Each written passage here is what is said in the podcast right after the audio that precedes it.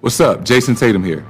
Ball up wherever you are with NBA 2K Mobile. Playing game events to collect NBA legends and rising stars to assemble your dream team and settle things on the court. Download NBA 2K Mobile now on the App Store and Google Play.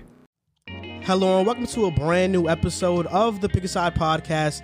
My name is Joel Moran and I'm here with Riv and Andrew Velez, and this is now episode 98. Today is a very special show. We are joined by Chilltown32, but some of you may know him as OG on TikTok, and we're glad to have him on. He's amassed over 200,000 followers on TikTok in a short amount of time, which is why in this episode we will talk about how we got started on TikTok. And we'll also go over the NBA Finals, give our predictions, give our take on the best team to never win a championship, debating how big a factor playoff performance should play when determining the overall value of a player, Kobe versus Tim Duncan all time, and more.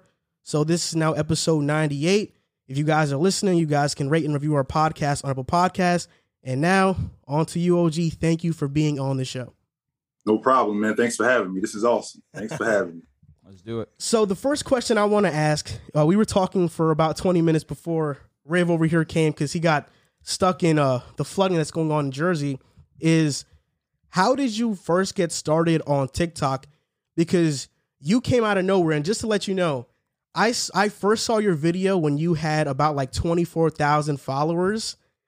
I followed you, and I'm like, wow. I look up like two days later, and you're like at a hundred thousand. I mean, how how did that feel when once you got that far? Well, it's interesting, man, because I got involved with this TikTok thing. My best friend Roderick, he was visiting his kids, and he comes back and tells me about it. And I'm thinking TikTok because I don't do social media very much, but he was like, "Yo, you need to go check this out. This is a big deal. My my kids got me on it, and I'm hooked." Well, I get on it and I start watching things, and then I find the basketball community, and there's this guy that was on there. I haven't seen him in quite a while. Uh, Boom, I think his name is the MJ uh, guy versus MJ versus LeBron guy. Yeah, yeah, that's him. Well, he had a he had a take where he talked about Michael Jordan had help in the 80s when he had Orlando Woolridge. And I immediately, I'm thinking, wait, what? Yeah. wait a minute. I, I was around during that time. So hang on for a second. No, he did not. And I went off on what Jordan had. You know, they were 18 games under 500 when Jordan sat out most of that season. Um, they were basically, they're Oklahoma City today. That's who they would be. And he was talking about them and then it just materialized from that, where I would get questions, yo, who do you think, what do you think of this guy? And what do you think of that guy? And then I started answering questions. And the next thing I know, I'm on TikTok and I'm I, I got a following and it just mushroomed from there.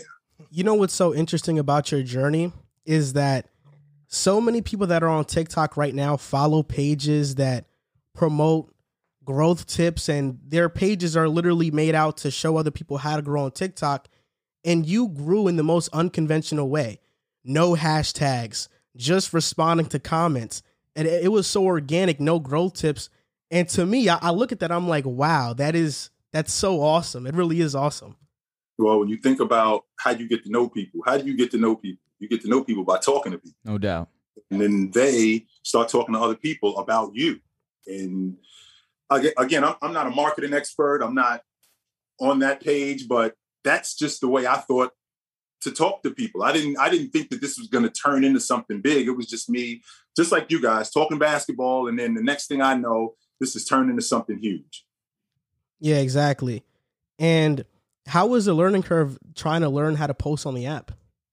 Oh man, again, I'm I'm I'm, I'm, I'm more of a I'm, I am more of an OG, so it was a and i'm still learning as i go. So, i had to figure out what to how to stitch. I had to figure out how to uh, duet. And i had to figure yeah. out all of these things as i was going. And you know my niece she calls me and she's like uncle J- yo what are you doing with the i'm like listen i don't know what i'm doing here. So can you show me how to do this right here? Can you show me how this works? And she's 11 so she's like you do this and you do that. Next thing i know i'm stitching and i'm duetting and I'm still learning as I go, but it's been it's been great. Just to let you know, the way to get people to to be able to stitch your videos before you go and post your video, there's Yeah. gonna be an option that says allow stitch. Uh, on yours, since you know I've been on your page, you can't you know stitch your videos. That is like gray.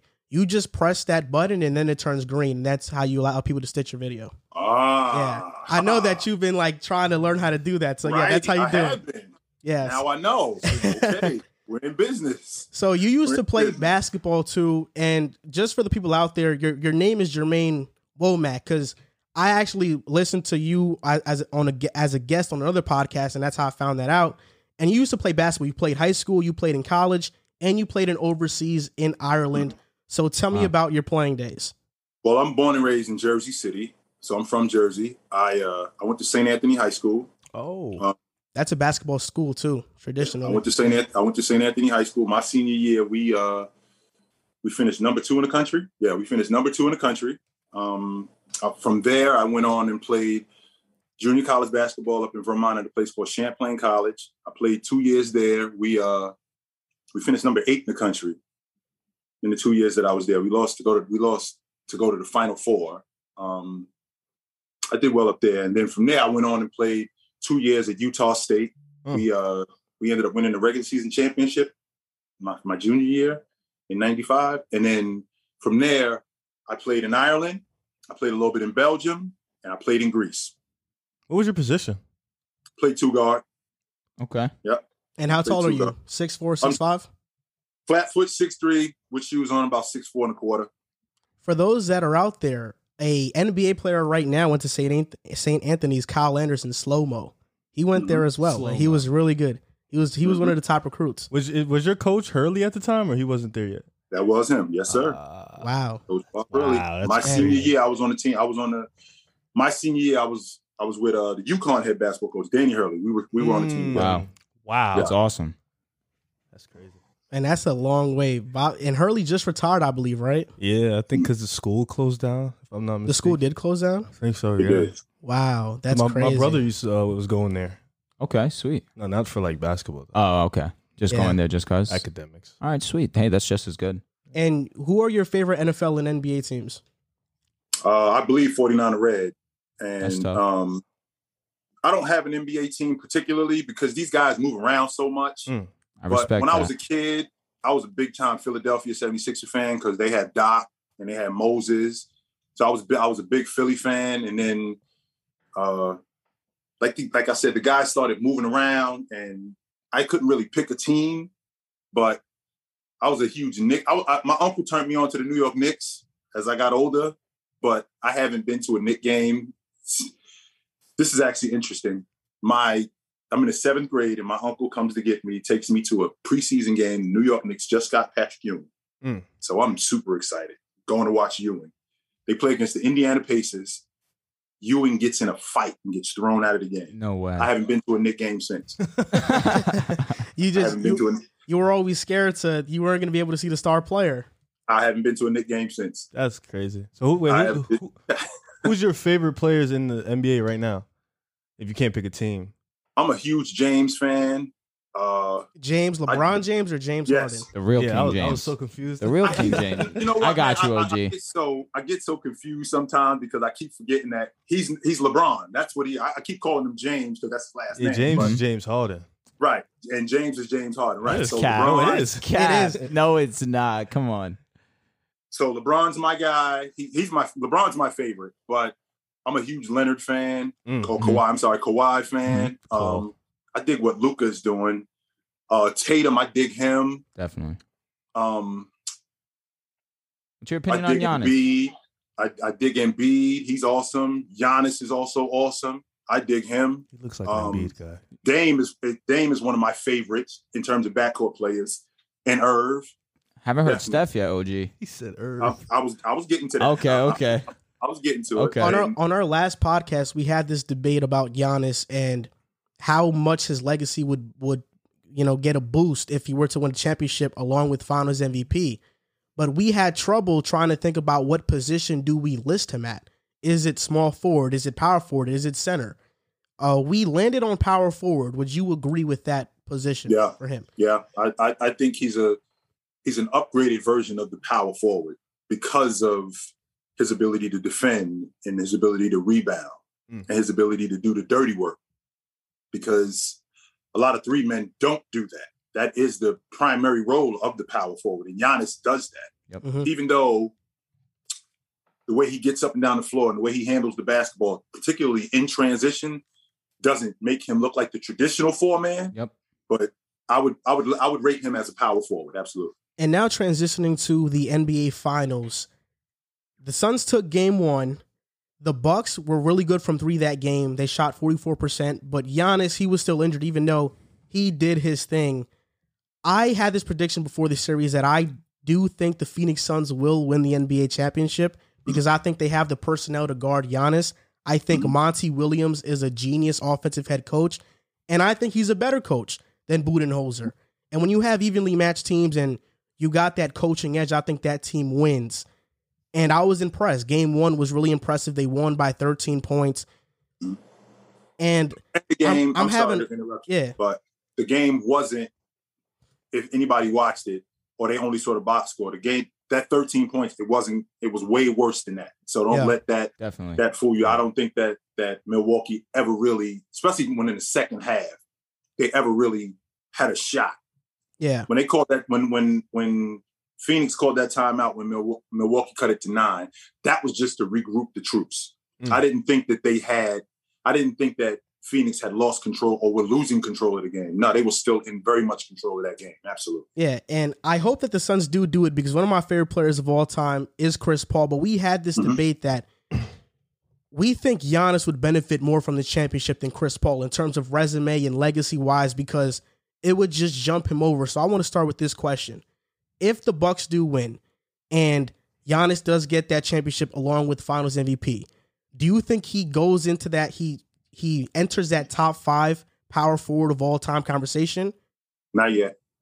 Nah, he's still got work to do. He's called. He, he's getting there. But having a championship does wonders for his career. Absolutely. But he's if he quit today, I don't think that he would be in the top five of power forwards all time. No. Even though he's got two league MVPs and the defensive player of the year, he's still got a lot more work to do.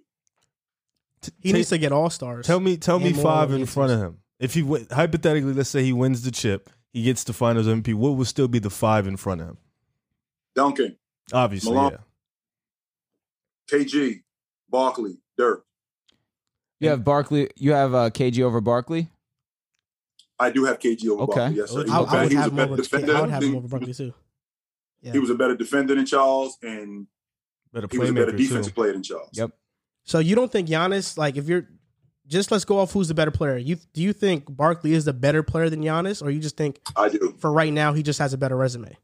That's all. He just got a better resume. That's all. Okay. And I think that Giannis plays on both, even though that that doesn't dis, that doesn't diminish what Charles was, because Charles was incredible. I think he's one of five players or four players in NBA history with twenty thousand points and ten thousand boards. So there are mm-hmm. not a lot of guys who have done that. So Giannis still has more work to do. I don't know if if Charles is a is a better overall player than Giannis, but when his time was, he was awesome. And and and I do think if Giannis continues what he if he wins a championship and he continues to do what he's doing, I think that he can knock Charles out. So you don't you, you don't Really? think defensively, being at how dominant Giannis is, it puts him over guys like Dirk and Barkley. Maybe not KG because KG was just as good defensively, but you don't think it puts him over the offensive power forwards? Not yet. And the reason why I feel like that is because as of right now, Mm-hmm. this is what it is. We're talking about Dirk Nowitzki, who had a 20 year career. Now, I'm not I'm, I'm not a really big fan of a guy in Dirk Nowitzki who was seven feet and never averaged double figures, rebounds in the regular season. However, for somebody to do it at that clip for that long, for 20 years, well, we can also say that the last maybe four or five years was a wash, but Mhm. like They were, for maybe yeah. 12, they were. maybe 12 to 15 years. That's still he a was- long he was- time. he was one of those guys. But with that being said, I think Giannis has. I think Giannis has a lot of. He got. He got a lot more work to do. He's getting close though. It's not like it's miles away. I think he's got a lot of work to do. Kind of like what I just mentioned about Steph Curry when we talked about shooters a little a little while ago, where Ray Allen is the best catch and shoot guy that I've ever seen. Steph Curry off the bounce is the best long ball shooter that I've ever seen, and it's not close. It's every it's Steph, and then it's everybody else, and it's not close. And, and I know that people want to talk about Dame Lillard and oh, it's not close. There's no defense for a guy who can accurately shoot from 30 feet off the bounce. But we could get back to what we just got from the show. Yeah. so the NBA Finals, I had the Suns in five. My friend over here, Riv, had the Bucks. Drew also had the Bucks. Yep. Who did you have before the series, and are you leaning away from your prediction if you did have the Bucks? I had the Bucks in six. I didn't, and and that was before Giannis got hurt because I saw what they were doing against Atlanta, and I felt like this is the best team that Giannis has ever been on, No doubt. and this is his best opportunity. I don't know if he's going to get an opportunity like this with everybody being hobbled and with his team being as healthy as they are, and they're a better defensive team this year than they were last year when he won Defensive Player of the Year. So I'm thinking this is the best opportunity that he has. Now, when he comes back after his knee injury, when I saw him a couple of nights ago, he still looked like he had a lot of bounce in him. And Giannis's game is predicated on flight and athleticism. So if he can be 70, maybe 80% of what he was, I still think that they have a really good shot. The problem that we're having is offensively, I need more of an output from Jrue Holiday. Mm, We no doubt. can't have Drew. What we can't have is we can't have Phoenix go 81 from their big three, and I get 10 points from my starting two guard in Jrue Holiday. That's not going to get it done.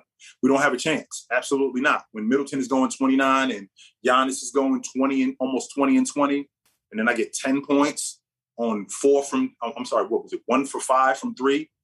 So the problem that we're having with them is we need more of an, an offensive output from Jrue Holiday.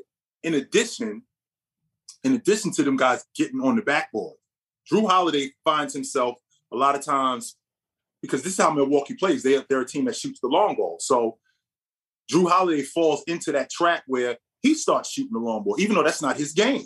Mhm. His game is in the mid range and going to the basket. And he gets himself thrown off because he gets involved in that a lot of times. When if he can get back to his game, I think they got a really good shot. Yeah, and I think just the I I thought it was absurd for Budenholzer to start Lopez after what he's seen Chris Paul do to Jokic, to Zubac, to Andre Drummond and Marcus Gasol, and play drop coverage in the finals. I like that he went and he played small later and had Giannis at the five. I think that's the Bucks' best shot, switching everything and playing small because Jrue Holiday, he's a great defender, but if he gets screened, there's nothing he can really do. And Budenholzer is a guy who has been known not to adjust. So I hope that he does adjust. I don't know how many minutes Lopez can play in this series. I know he stretches the floor, but I think their best shot is with Giannis at the five. Well, let me ask you this question. Why are we switching my five man onto my point guard Mm. 25 feet away from the basket? Makes Why are we sense. doing that? Mm. Chris Paul is not gonna if Chris Paul if if if we got a pick and pop action with Chris Paul 25 feet away from the basket, they're running that for them to switch. There's no reason to switch. Just go underneath the screen. If Chris Paul cracks that, we'll live with it. We'll absolutely live with that. As That's opposed to we're just gonna switch this. Well, now I got my five man 27 feet away from the basket.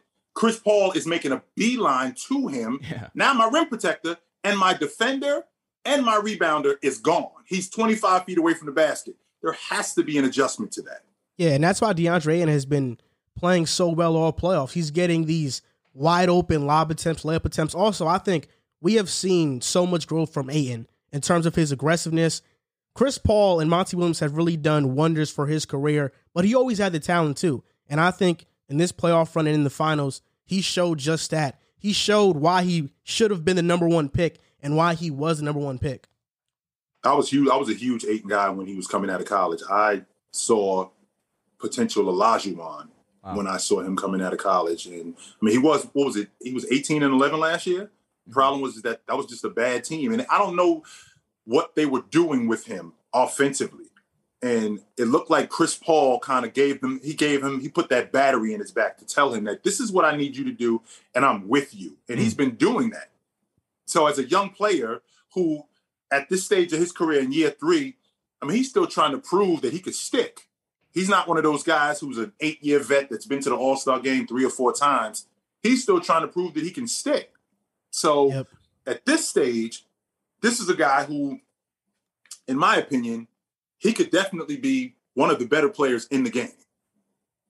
So the Suns won game one. Game two is tonight. Riv, have you changed your stance on what you think the Bucks are going to do? You still have the Bucks in this series. Suns won every game one That's a since fact. the first round. I can't change after game one. I gotta see after game two the adjustment game, and then I'll make my decision. You know that there's a stat out there that says that um, over the past four finals, the first player to score, Oh, that yeah, team has that. lost, and Giannis scored the first bucket. So, Drew, you're not changing your No, stance. You still so. have the Bucks. No, I believe Okay. that they were going to lose game one regardless, with or without Giannis. The Suns have just looked really dominant in game one. Uh, but I, I'd look for, for Milwaukee to definitely change things up in game two. They made some adju- uh, adjustments late in, in game one, and it looked to, uh, to to help them out a little bit. Not too much. Obviously, Chris Paul was just having his way that night, but I look for game two to be a lot different. Look for Giannis to be more involved. I re- like you mentioned about Jrue Holiday. I mentioned on the last show, as as crucial as his offense is, I think this all world defender that he's supposed to be needs to be more prominent in this series. You can't Yeah. have Chris Paul having the game of his life. You can't have Devin Booker having an elite scoring night. And, and you're out there dropping 10 points. You need to do something for me. And I mentioned him being the most important player in this series.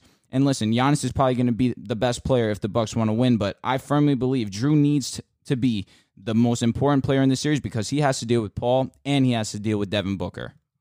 And he's now the don't that don't, to don't get don't down. fall into the trap of what Devin Booker did in game one because that eight for 21 was not only was it not efficient, he made a lot of tough shots. Yep. And a lot of the stuff that he got was in transition. So in the half court, Drew and Middleton made it really tough on him. Mm. So it wasn't like he was getting whatever he wanted. Mhm. I thought Drew did a good job of keeping him off balance. Okay. I thought Drew did a good job of keeping the ball away from him. Mhm. And when he got the ball, it was it was late in the shot clock a lot of times. Mhm. So he had to take shots that he wasn't really feeling taken. So don't let that 27 points and that eight for 21 fool you. He- I thought he did a good job on him. Now the question is, is what are we going to adjust to? Because again, Book went one for eight on the long ball. I don't got him taking eight threes again. Not tonight, I don't. Mhm. Because that's because if he's taking eight threes and going, I don't know, two for 10, I don't if, if you got eight and going 20 and 20, I mean, this, this, series, they're going to be quick work. And one thing I've seen from from Jrue Holiday, he has trouble on the pick and roll defense. We saw it against Atlanta; they were screening him to death, and, and Trae was just getting his way. We seen Chris Paul do the same thing in Game One. At what point do you just think that you got to fight over the screen, try and and save Brooke Lopez, try and save Giannis from having to to to go like you mentioned, twenty five you know feet from the basket?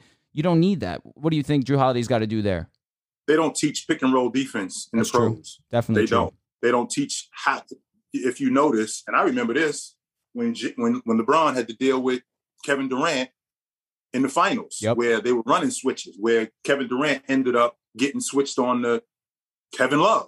And that's barbecue And chicken. Yep. Instead of, and it wasn't like it was a screen where LeBron was getting screened and somebody was diving to the basket. It was just to get Kevin Love onto him. Yep.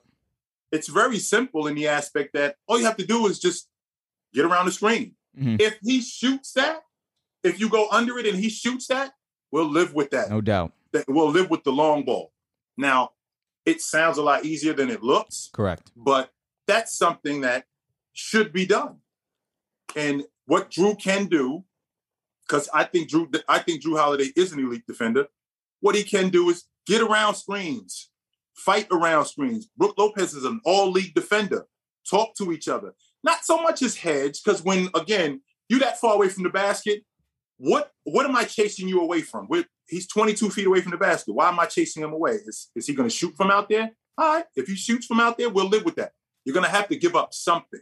Mm. And whatever it is that you give up, especially from out there, we'll live with that. Yeah, Jrue Holiday has to do what Pat Bev did against D Book in the Western Conference Finals, where he is fighting over every screen. But where I do push back a little bit is that I don't know if going under is the answer because Chris Paul is shown to take that three and hit it like at Keep a hitting it consistent rate. Keep hitting it. We'll live with that. That's a fact, Keep OG. hitting it. Chris Paul is what, 35% for his career shooting the long ball? Keep shooting it. That's what I live with. I'll live with that. It's kind of like it's kind of like Giannis. It's kind of like Giannis in transition. If I can stop Giannis and I can get him to shoot the mid range, I'll live with that. I'll Mhm. live with that all night long. If I can get Giannis to shoot threes, I'll live with that. If I can get Chris Paul behind the long ball line, shooting six, seven, eight long balls, absolutely, I'll live with that. Because now what that is for us, that's long rebounds, and that's them in transition defense, Yep. which can create fouls for us. So- I'll live with that. So OG, what's your prediction for tonight? And do you still have the Bucks winning the series? Well, I think that Phoenix could win this game. I think the Bucks could win it too, but I'd like I want to see how Giannis comes out because him with the with the with his game, everything they do is predicated on him. I mean, he's their best defense player, he's their best rebounder, he's their best scorer. He's everything to them. So if he's coming out with the bounce that he has, then I give them a great chance. What I don't like is I don't like them putting, I don't like them not putting enough pressure on Ayton. If they can put more pressure on Ayton to play defensively, I think they got a great shot to win tonight. Uh, I, Have a great shot to win. I had a question for you, OG. I know we was talking about this a couple weeks ago. You know, these young players balling out in this year's playoffs, Donovan Mitchell, Luka, Devin Booker. For this ring, what, would this put Devin Booker in the superstar conversation going forward, or do you think he still needs to prove himself more, being that this is his first playoff run? He's 26 years old, and Chris Paul was technically the leader for this squad. Well, I think that all rings count. I'm not one of these people who falls into the narrative well, you got to do it by yourself. Or, I mean, Devin Booker, he hasn't been very efficient in these playoffs. This is his first time coming. This is his first time ever being in the playoffs. So he hasn't been very efficient. But that doesn't negate the fact that I was the starting two guard on a on a on a NBA championship team, Right. and that puts him above guys, not just who haven't. That puts him above guys who are level to him because he's done that. Now, can he sustain that is the million dollar question. And once he becomes, a, if he becomes a champion, can he sustain that? Because what can't happen, my man, is he can't win the NBA championship this year and then we never hear from him again. I don't think that'll Yeah. happen. I mean, True. it's it's I don't about think that'll happen either. yeah, it's about I don't Devin think Booker. either. It's about Devin Booker adding layers to his game. He now has to become a, a better defender because in these playoffs he hasn't really been a good defender either. He hasn't been a good defender for his entire career. I've seen the I know attempts, that- though. He's tried yeah, on I- defense. he has, but I know that there's this growing narrative that people want to start comparing him to Kobe. But Kobe was an all-world player at 21 years old, Yeah. And he was an all-world defender throughout his entire career. They only compare Kobe and Devin Booker because Devin Booker makes tough mid-range shots. But in all actuality, as players, D Book is not close. He really isn't close. Just because Kobe has the edge defensively, 100%. I think, I'm but I you. think that people compare them because of this the skill set on Correct. offense and the way they get their shots. You know, Devin Booker loves the mid range game. Kobe was like this. So I, I can see the similarities. I don't think they're the same player because Mhm. Kobe was a two way demon. Yep. But I think the similarities are there on offense alone, just offense.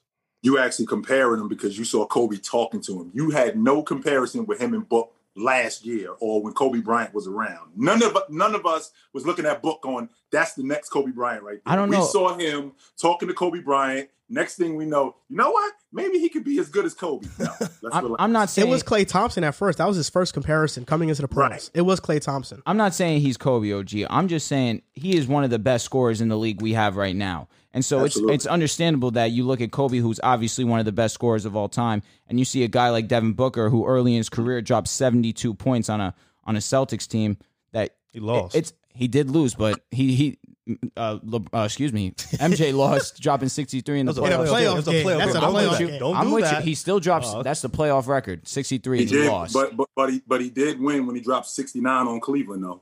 That's true. That's true. Mm, yeah. But regardless of the fact, that Suns team was was still bad. he was still the guy. My point being, now he's got a good team. He's still Mm-hmm. being efficient. And excuse me, he's still sk- getting the buckets, still getting the points. Not as efficient as of recent. I feel like this Clipper series is where I've seen the numbers take a dip. Definitely, the first two games of that Clipper series, he was definitely. I felt as if he was more efficient than he was in games three, four, five, and six.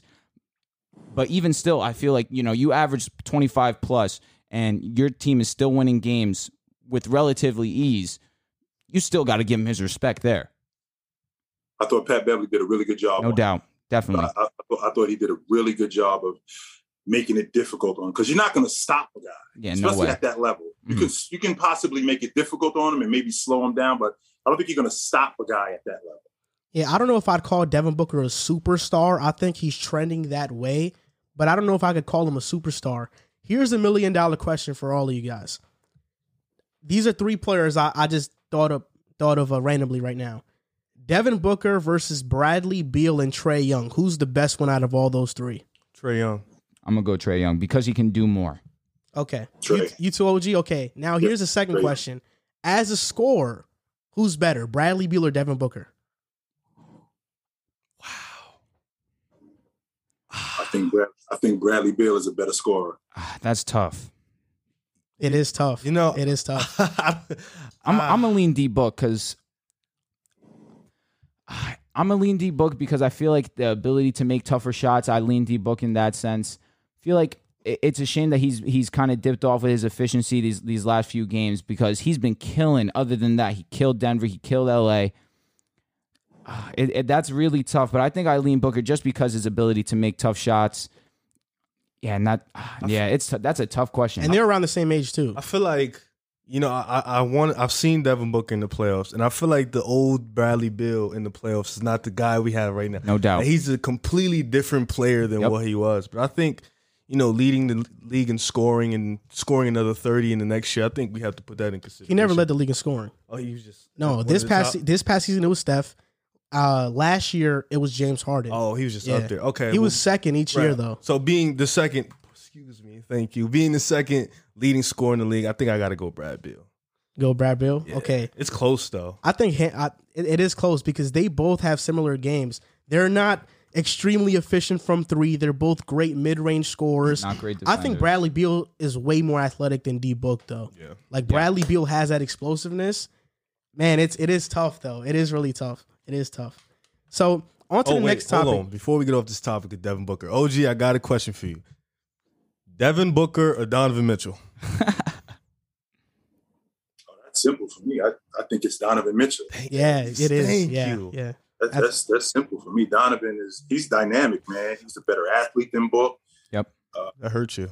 No, it doesn't. I mean, listen, Donovan's amazing, and it's a shame that he got hurt because probably his team probably would have won the series. You really want to do that? I think no, I'm saying Donovan would have won if they were healthy. No, I think ankle, nah. on a bad I ankle, think he they. I think they still lose because they were trapping Donovan. I think if Mike Conley was healthy, they would have won though. Fair That enough. he was the Fair difference enough. in that That's series. true. Very he- true. He's their primary ball handler. and the way Yeah. the Clippers different adjusted to go dynamic. I mean, even on a also. bad ankle, Donovan had like 39. He was, but it was a he was definitely inefficient in the series. beast. He's amazing for sure. Yeah, I actually want to talk about that because we're on the subject of that Utah Jazz series, and I think this is a perfect segue to this uh, topic. Not the best team to ever win an, to not win a championship, but this other one. In the playoffs, each year we see players have fantastic playoff performances. Last year in the bubble, it was Tyler Herro.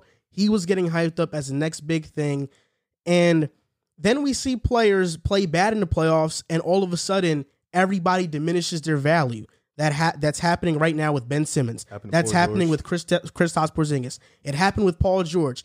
Now all of a sudden, Jimmy Butler isn't on Paul George's level because he had a bad playoff series, and it also happened with Rudy Gobert.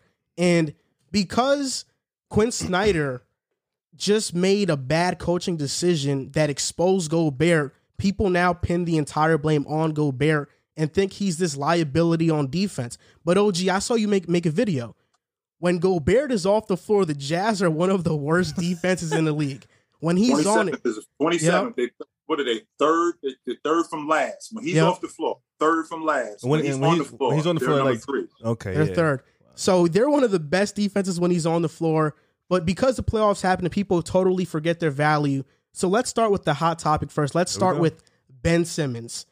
What is Ben Simmons' value now after we've seen what he's what he's done in the playoffs? Drew, I know you're a huge Ben Simmons lover, so I want to see you go first. I just think that because he's not as aggressive as a scorer, people like to insinuate that he's not this all world ball player. Now, when you impact the game in other ways, that still means something to me. I understand he's not the ball scorer, but you know, when you're the point guard, you don't necessarily have to be that primary ball scorer, especially when you're on a team where you have Embiid, who is a 30 point per game scorer. You have Tobias Harris, who is a 20 plus point per game scorer. You have Seth Curry, who is an amazing three point shooter right now in our league. It's he can do his job of facilitating the offense. He can run the pick and roll with Joel Embiid. He can be the best, arguably the best defender in the league, next to Gobert, next to Anthony Davis, next to Giannis Antetokounmpo. It's he does things more. He he does a lot of other things other than score the basketball. Listen, if he scored the basketball, he would be a top ten player in this league, no doubt, because he has so many. If he could score the basketball, Riv, come You on, fighting? Whoa, whoa, whoa, whoa, whoa, whoa! You fighting that? exactly. Yeah, he's Top he 10? He could. If he Yeah. if he could shoot, he would be LeBron James. Well, first- No, I don't. I don't know. Yeah, come I don't know on, about that. bro. I don't He know has- about that. he ha- whoa, I, I, I'm not saying he would be LeBron. Listen, OG, I, I got LeBron's my favorite player ever. I'm saying the fact that he has size, he has the speed, the athleticism, the ability to play defense one through five. You guys like to fight me on that, but I'm a stand by that. He definitely could. Rebounding, passing. I think what he's can't little- he do I think except score the basketball? Not LeBron. I think a little worse Giannis. If he had a okay, okay jump shot. I just think that Gian, uh, that Ben's a way better passer. That's why I, I feel like Giannis. It's not disrespect to call him Giannis. Obviously, Giannis is one of the best ball players If we're being honest. Ben Sim- Ben Simmons right now, he should be a 23 8 and 8 guy. I'm with you. I'm with That's you. just the bottom line. He shouldn't be that 14 point per game scorer he is because right the now. fact that Giannis is still averaging 28 points per game and he doesn't have a jump shot, it's Ben Simmons should be doing that exact same thing. He's just not as aggressive. I, I'm glad I got OG defending me. OG came in. He's like, No, "Come you- on, you- don't you- disrespect you said Ben." a couple things that just kind of like I was just like, wow, I was a little. Surprised. Let's hear it then. Because we all ears. yeah, because Ben Simmons, the type of player he is, like just him. I don't. I feel like, you know, you say he can be on the same defensive level as Anthony Davis, Giannis. I don't think so. I think his defense is a little bit overrated. I don't think he can guard one through five like Anthony Davis or Giannis. Anthony Davis and Giannis are more prone to guard. You think bigs. Anthony Davis could guard Trae Young? No, I don't think he can guard guards, but I think they're more prone to guard bigs, which Ben Simmons can't. Ben Simmons can't guard Trae Young either. He I- can't I'm guard a lot you. of point I'm guards who are too quick. But not either. many people can guard Trae Young right now. Oh yeah, that, that's what I'm saying. Mm-hmm. Neither neither one can guard guards, but I don't think Ben can guard bigs. As Okay. opposed Anthony Davis and Giannis can guard bigs. And I think with Ben Simmons, you know, you saying him he can be more aggressive. Yeah, he may be more aggressive, but his jump shot is still, you know, not good in in a, in a league like this. I'm not gonna say you.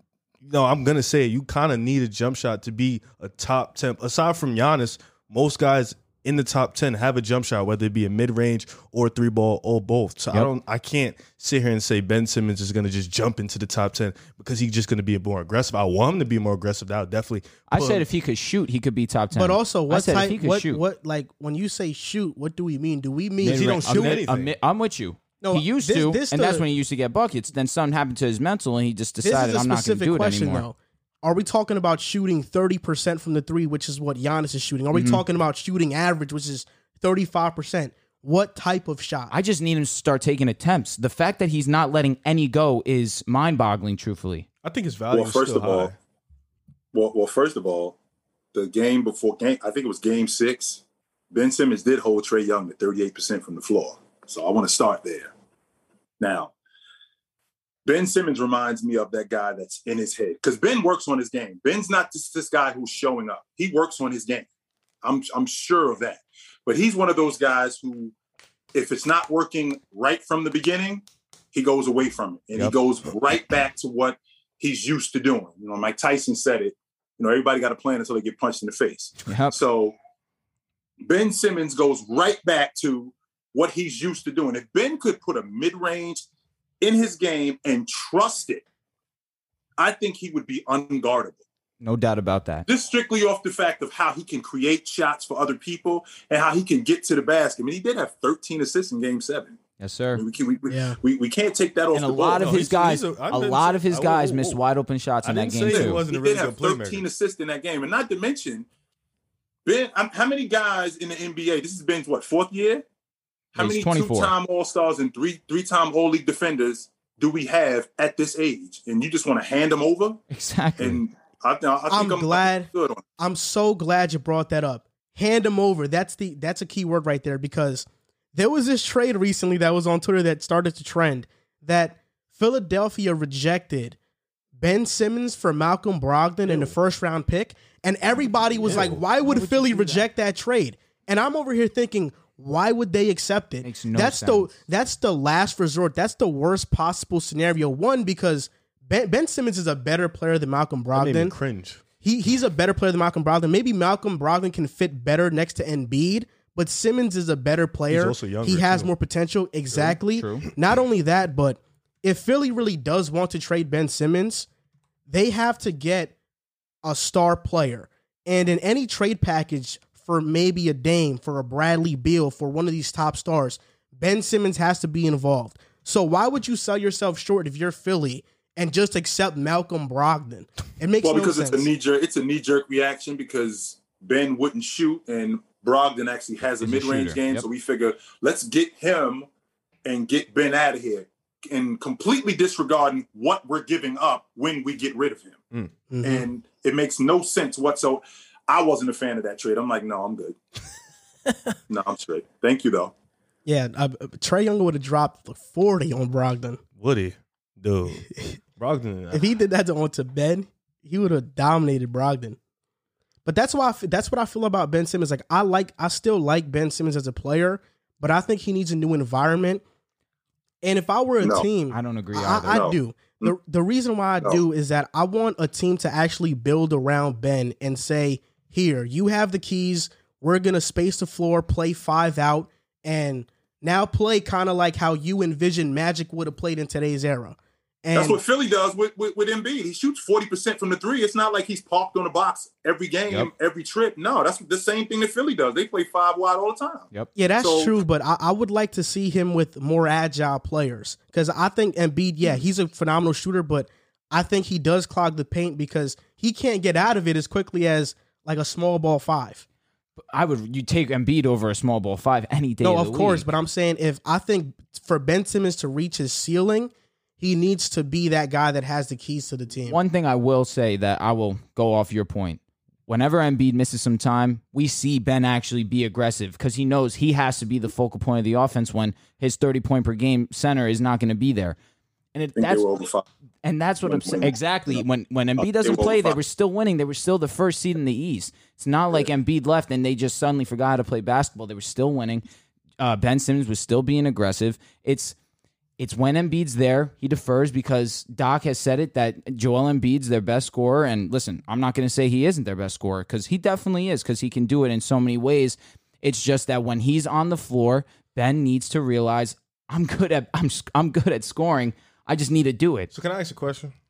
This is you guys said this is Ben's fourth year, but re- realistically probably his fifth or sixth year in the NBA because he missed a year. Four. Uh, yeah, f- five technically. Five. Okay, he's 24 years old. Like you said, he's Freshman in college too, so give him he's- give him he's- some time. He's 24 years old. He's been a two-time All-Star. He's been on an All Defensive team. I think he's made All NBA third team, if I'm not mistaken. When what type of coach would it put that mindset in, in his brain to be more aggressive? Like, what does he really need to do? Because this is year five, and they had a championship window this year with all those injuries. They played Atlanta. I think we all can agree they should have beat Atlanta. Definitely. they were a number one seed. So when does he decide? You know, all these young players coming up: Devin Booker, Donovan Mitchell, Luka. Like they're starting to get their groove. Trae Young, even Ja Morant was showing a little True. something in the playoffs. So when does Ben actually take that next step? Because he has all the tools, the physical tools. Yep. He has the IQ. When is it start to click? So your logic is is is this is this it for Ben? The Ben that we see now is this it for him? Is that your logic? That's what I'm asking. Yes. Okay, so we're talking about a guy who how old you how old you said he was? What, 23, 24. 24? It should be about 24. 24. So we still we we still what was he seven? He was 17 and 9 last year. This year he did make the I don't think he made the all-star team. I but think it was even last still, year. He was 14, 8, Yeah. and 8 this year. He was 14, 8, and 8. He was I know he was I think he was almost 17 and 9 last year. So That was the All with that NBA being- year. OMB 13 Yeah. was last year. Yeah, and with that being said, there is still room for growth with this guy, just like there's room for growth with Booker, just like there's room for growth with Donovan Mitchell. Yep. Now, I've always been under the belief that by year 5 Mhm. whatever we see from this guy, this is what you should expect.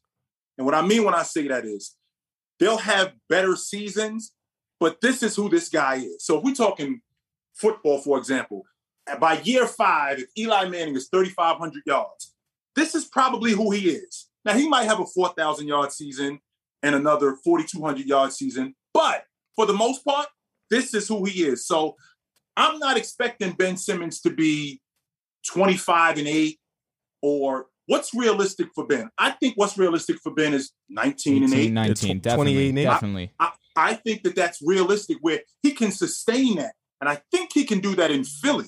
The problem that we're having is, is it's upstairs. Yep, Mm. hundred He doesn't stick to what he's been working on when it doesn't work.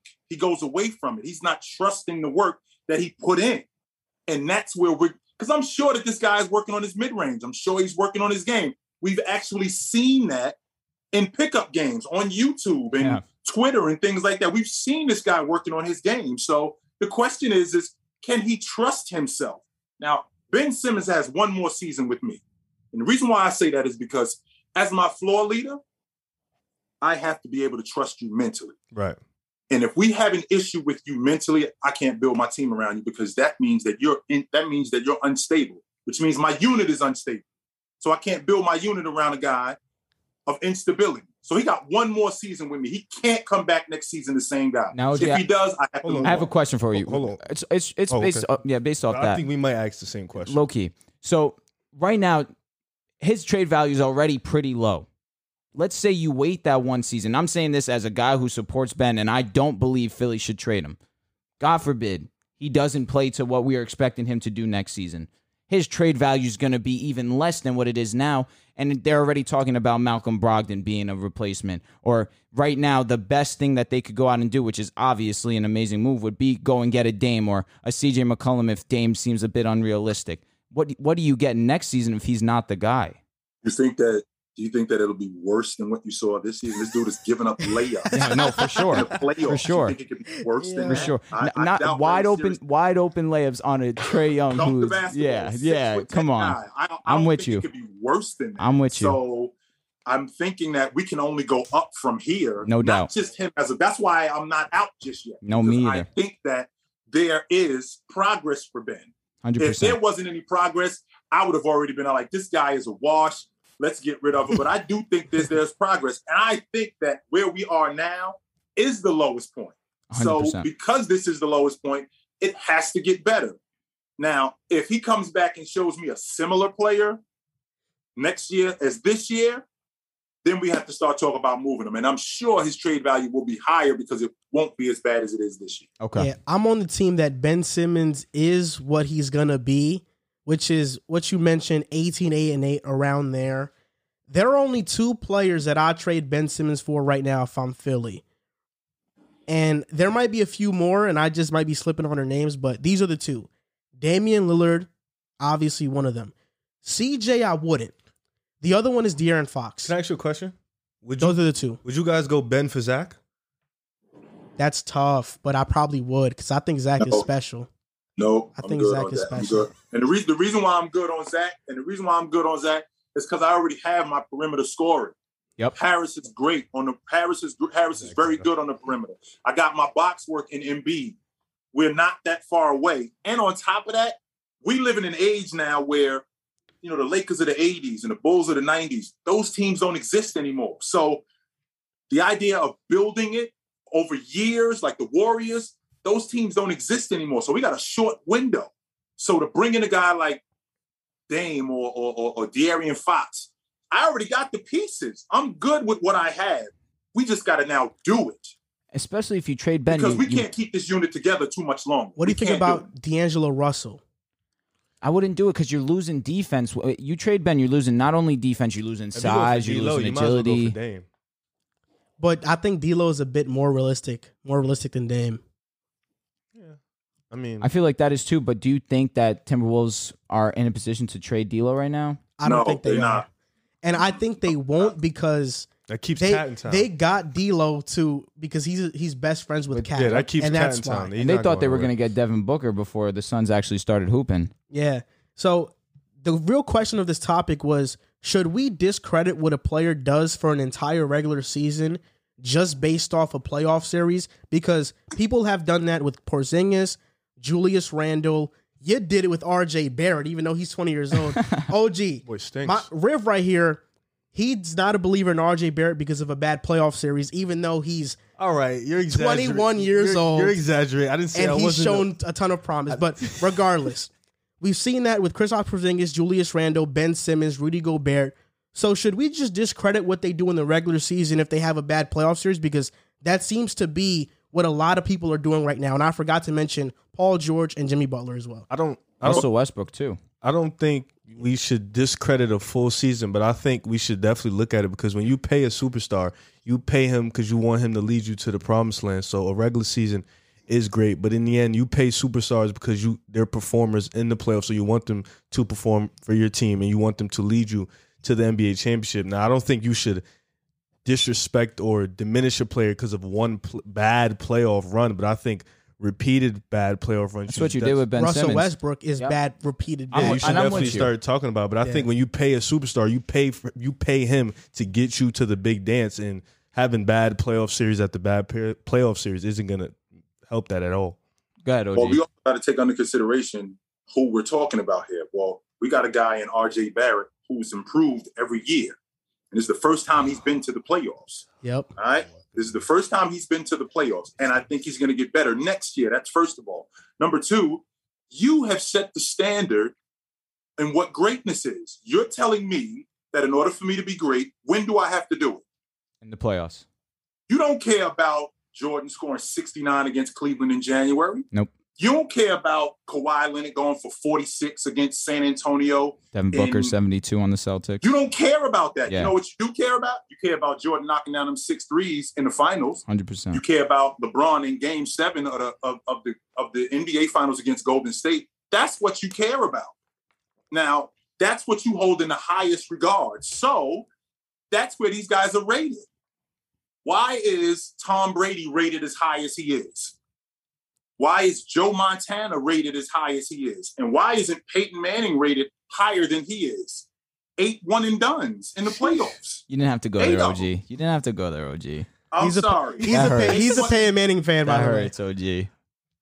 and and I know this is a basketball show. Absolutely, Peyton No, we're both. We're both. the best, the best pure pass, the best pure passer that I've ever seen. I agree. Three step drop, five step drop. There he is. Hit him. He's the best that I've ever seen. And the smartest, Well, in my what we- opinion. What do we What do we rate these guys on? We rate these guys on what they do in the postseason. Yep. Let's pump the brakes on R.J. Barrett because I think R.J. Barrett is the future Oh my god, of god! the Knicks. I think so too. I too. really do. I think so I- too. OG, he just had one of a, a historically bad No, playoff. historically bad is It was- such I a didn't say stretch. that. I didn't say it was That's really just bad. a I bad, but not historically. it was bad. really He bad. did have a No, bad one. though. It was a bad first run. That's It's like, all. did he have a single good game? And we don't talk enough about how much pressure it is to play in Madison true. Square Garden true. with that But you crowd. could say the same thing with Trae Young on the road. No, I agree, but I, look, Trae Young is has different makeup than RJ. And Trae Young is ah. different. but the way you My talk first about year it, out this, this is my first trip to the playoffs, and it's my second year out of college. but It's not Young like I've been in the similar. league eight years. This is my second year out of college, and it's my first trip to the playoffs. Never this is done Trae, this before. this is Trae Young's So, first run at the playoffs, and it's his third year in the playoffs. And Now- I want. not not to mention, what's the standard in New York? It's a high standard. New York is a 100%. big No, it's market. not. You know why it's not? Because the they've last been time trash. won the NBA championship was the year I was born. Yeah. So no, it's Wow. not. That's his a fair. but I, I look at it like but you don't think the fans asked for a lot, OG? I didn't mean to cut I'm a you off. Knicks but- fan. I'm a Knicks fan. No, we don't. We just want to. No. Thi- this year, we didn't even think we were going to make the playoffs, bro. Fair enough. The Fair fact that enough. we made the playoffs, we were happy with it. Fair That's enough. why all this Knicks slander is ridiculous. I think I love RJ Barrett. we know you do. Yeah, because OG, I, I we get into heated arguments because I said this on a, on a previous show. Unless the Knicks get a commitment from Kawhi Leonard, I'm not trading RJ Barrett for Dame. If I'm, I don't think a duo of Dame and, R, and Randle can go far. I'm not trading RJ and picks for Dame because I think that's Carmelo 2.0, and we might even have a worse run than that with just Dame and Randle. That's why, but he disagreed. He thought that you trade RJ for Dame because that's Dame, and I said no because No. Brooklyn is still there, Milwaukee's still there. They're not going to be a top team in the East, so why trade for So Dame? you were just gonna throw what I said out without any context and just let that is be. that is We that listen- not is that not what you said? I said I feel like you should trade for Dame because in the next big market you can attract a superstar there, Which with is very Dame, with. Dame being. there. I don't think a combination of RJ and Randle is more appealing than Dame being in New York. That's what I said. So what attracted really what attracted Leonard to the Clippers? Because they wasn't exactly rolling to the Western Conference Final They, before. they gave and Golden Paul State George. that too. Uh, He's told them, listen, you need another superstar if you want me to come along. And he But specifically asked for the Paul Clippers gave the Golden State Warriors a, a pretty good series that first year, so they they they looked Yes, they pretty did. attractive. That team was was pretty solid. Their bench, their, the bench, the overall players, everything about that team. I understood why Kawhi would want to go there, but he did need another star. That being said, he's not too far off saying that that Dame and, and Randle is is more appealing than RJ and and Randle you after you just saw the him in the playoffs. You have to look at the free agent market. You're talking about 2022 offseason. Kawhi is leading in that market. And every like KD, Harden, Kyrie, they're not coming into the Knicks because they're already on the Nets. Then you drop off. Like, I don't think a trio of Beal, Dame, and Randle can win. If I'm the Knicks, let's just build our young core. Let's Randle uh, Randle with RJ, Quickley, Mitch, Obi, and our two first round picks we have this season. And hopefully, if if it's not at too steep of a price, let's go out and get Lonzo Ball. They're even talking about getting Mike Conley. I just want the Knicks to keep growing with these young players instead of just trading them all away when a Dame trade opportunity comes about. I just don't think that's the way. The What do you mean at too steep of a price? Because Alonzo Ball is exactly what you need as a floor 100%. leader. 20, 20 million dollars. He's absolutely what you're looking for. That's number one. Number two, the Knicks are because the way the landscape is in the NBA today, you can be one player away. None of you guys had Toronto winning the NBA championship when they added Leonard. No I did. I, I did. did. I did. I did too. I had them going to. They the were a, they were but they, were a bounce away. Oh, They were, you're right. You're they right. were a bounce. I had them. I had them going to the finals, but obviously I, I didn't have the beating Right. a healthy can Golden State. you can ask So JC. that- I so swear to God, with I that had Toronto being in said, so with that being said, Leonard comes to New York. They go to the top of the Eastern Cup with the group that they currently have, with the rim protectors Yeah. that they have, with the, the with the perimeter defenders that they have. Leonard comes to New York. They go to the top of the Eastern Conference. That includes what Brooklyn has. That includes what Milwaukee has. That's how I think the Knicks are one player away. OG, you know what I? I'm pushing on that. I'm pushing on that, OG. I'm pushing that's on that. egregious. OG, you know what I think? You, you can push on it absolutely. I think that they're because Leonard showed me that he can be the difference. He doesn't have to be the best player. He could just be the difference. And OG, he what ab- showed me that in Toronto. what about last thing year? And last year against Denver, where he needed to be the, the guy, three one up, he had three, 3-1 he up. had three chances to put him away. Everybody has they a were bad leading moment. they were leading by double digits in each of those mm-hmm. games, and he went ghost in each of those fourth quarters. This is a And guy who we've it- seen. Okay, and what did he do against Dallas in Game Six? 40, 40 points. Question: What he Be what, what he do against yourself. Utah? Is he supposed and- to at win, home? Is he supposed to win that series against Dallas? Okay, but everybody has a bad moment. Your goat LeBron has had bad moments. Steph Curry has had bad He's had, moments. Kevin Durant has he's had, bad one moments. bad moment in 2011. And everybody's had a bad moment. Kawhi bounced back this year with a phenomenal performance in Dallas. Very true. Game six, and then he bounced off with Utah when he went back to back games with 30 points at home But, in but don't you think it speaks 0-2. volumes that the fact that the Clippers were still able to win that series against the Jazz even after Kawhi went Yeah, out of course. If he doesn't get if he doesn't get hurt, They're in the finals. where are the finals. Clippers? uh, in the NBA Finals, OG? And I'm not, That's- I'm that's- not, that's all I make I'm sure not I'm saying clear. you're wrong there. But the fact that they were still able to compete against the Sun teams that's looking pretty dominant right now. Mm-hmm. They were still able to compete against them and were able to to overcome a 26 point deficit Mm-hmm. in Utah without the best player. Just shows me that the Clippers are a little bit better than we give them credit for. Oh, gee, I push back a little on the Knicks are a player away because of this reason. Toronto, before they got Kawhi, they were at the top of the East year after year. They traded away DeRozan and Jakob Poeltl for Kawhi, which was a steal. And people mm-hmm. forget about this, but they also got Danny Green, who was huge in that championship run as well. They were literally a player away. I mean, when you look at their roster in hindsight, they were stacked. I don't think the Knicks are that. But if the Knicks this offseason can get Kawhi and maybe Kyle Lowry comes at a discount or maybe Mike Conley, now I think we're talking. Now, Now I don't think we're leave out talking. the fact don't leave out the fact that the boogeyman was gone. So that helped. Yeah, LeBron, yeah. Mhm. We can't we can't leave that out. That helped. Well, the same thing is going on now in the East. So Durant's going to be back next season, but he's going in the year 15. Mhm. We already seen who James Harden is in the playoffs when he goes deep into the playoffs. We've seen who this guy is. 100%. We know who he is. Same thing with Irv. We know who Irv is, but can he hold up? You mean health So- wise? Because Yeah, I've, seen, I've yeah. I'm about to say I've seen Kyrie in the playoffs I think you're talking outshine. health-wise. It's health wise. It's got that's got to be the only thing he's saying because I've seen Kyrie in the biggest moments be as as high That's as you it. could get. There's no question about Irv's game. Yep. Just like there's no question about Chris Paul's game. The Yep. question is, is can he Oh. hold up? Yep. That's it. Can these guys hold up? So you're talking about a Knick team that they got. I think Thibs did a great job. He was coach of the year. I think doubt. he did a great job with that group. And to get a player like Leonard, Can Kawhi hold up? show these guys how to play. I don't think he's leaving the Clippers, but just an idea. Now, can Kawhi hold up? Well, that's another question because he's proven this season. I mean, he got he rolled his ankle in in, in, in 17. He rolled his ankle, and then this season he got hurt.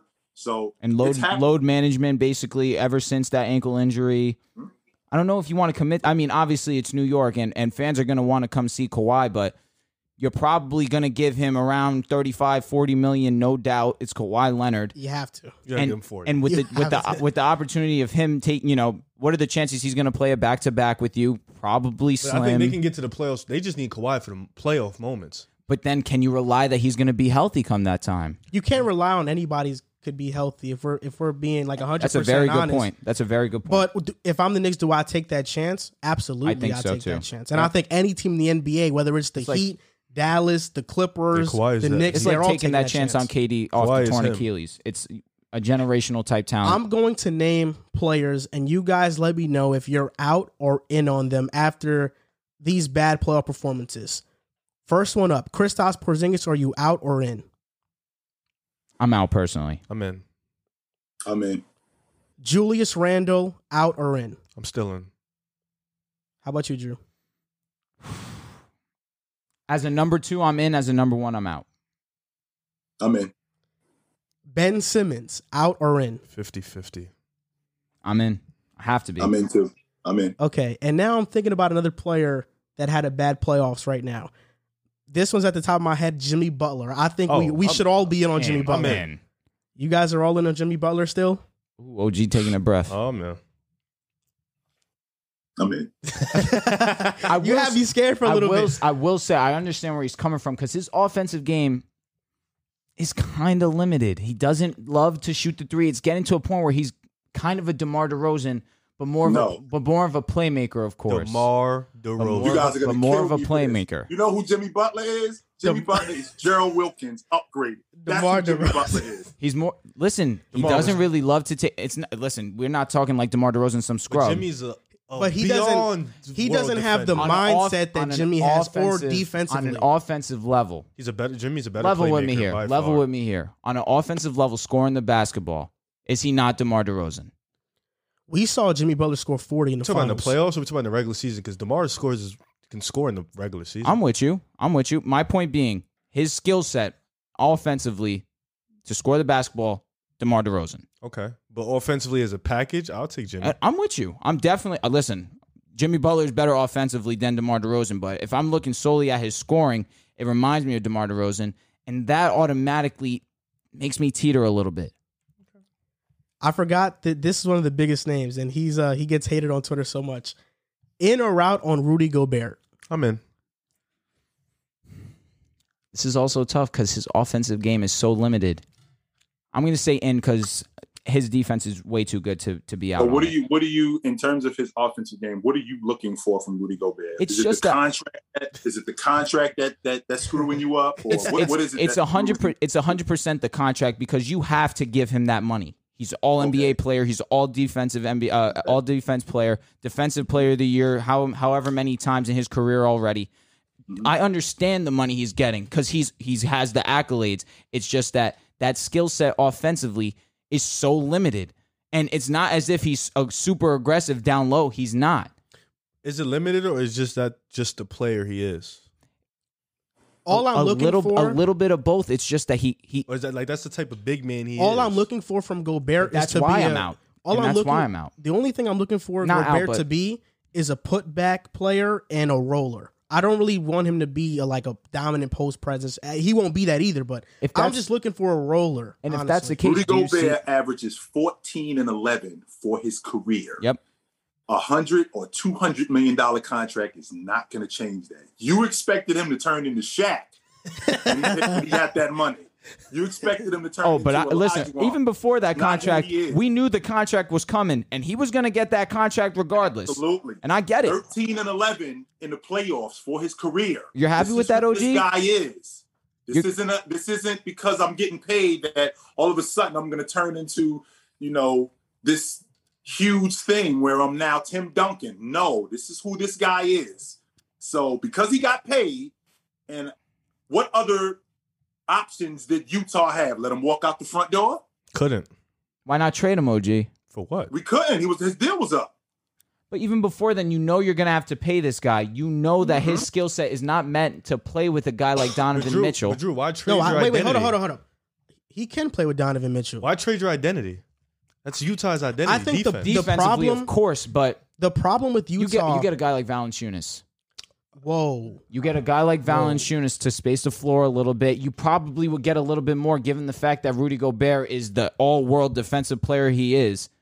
You need a little bit more offensively. You can't keep relying on You- Donovan Mitchell to try and carry you. Okay, just told- Utah Utah's problem is not Gobert. I think Utah's problem is they don't have another guy who can handle the ball outside of Mitchell. Correct. And outside of Royce O'Neal, they don't have a lockdown perimeter defender. need a wing. Well, they do have another guy, it's Mike Conley, but he got hurt. That exactly. different. Very true. exactly. Very They need, a true. wing. And- they need a wing stopper. but OG, I didn't, you didn't uh, answer this. Rudy Gobert, are you out or in on him? All I'm in on Rudy. Okay. All day. And just to I'm let you on guys know, on Ben Simmons, I'm 50-50. On Kristaps, I'm out on Kristaps. I am out on Kristaps. Um, Randle, of course, I'm in. I'm a Knicks fan, but more as a second option. Okay, fair enough. Um, Jimmy Butler, I'm in, and Rudy Gobert, I'm still in. And now on to this topic that I'm really excited to talk about, and I'm excited to hear your answer, OG, because you've been watching basketball for so long, so you probably have a really cool answer to this. What team was the best team to never win an NBA championship, in your opinion? I was thinking about this question too, and I got it because what hap- what happens is is it's all about matchups, right? Every team has a team that has their number. So Houston had Phoenix's number. Phoenix had Seattle's number. Seattle had Houston's number. But in my lifetime, I got to go with that 83 Bucks team. Wow. They had possible defense. Sidney Moncrief.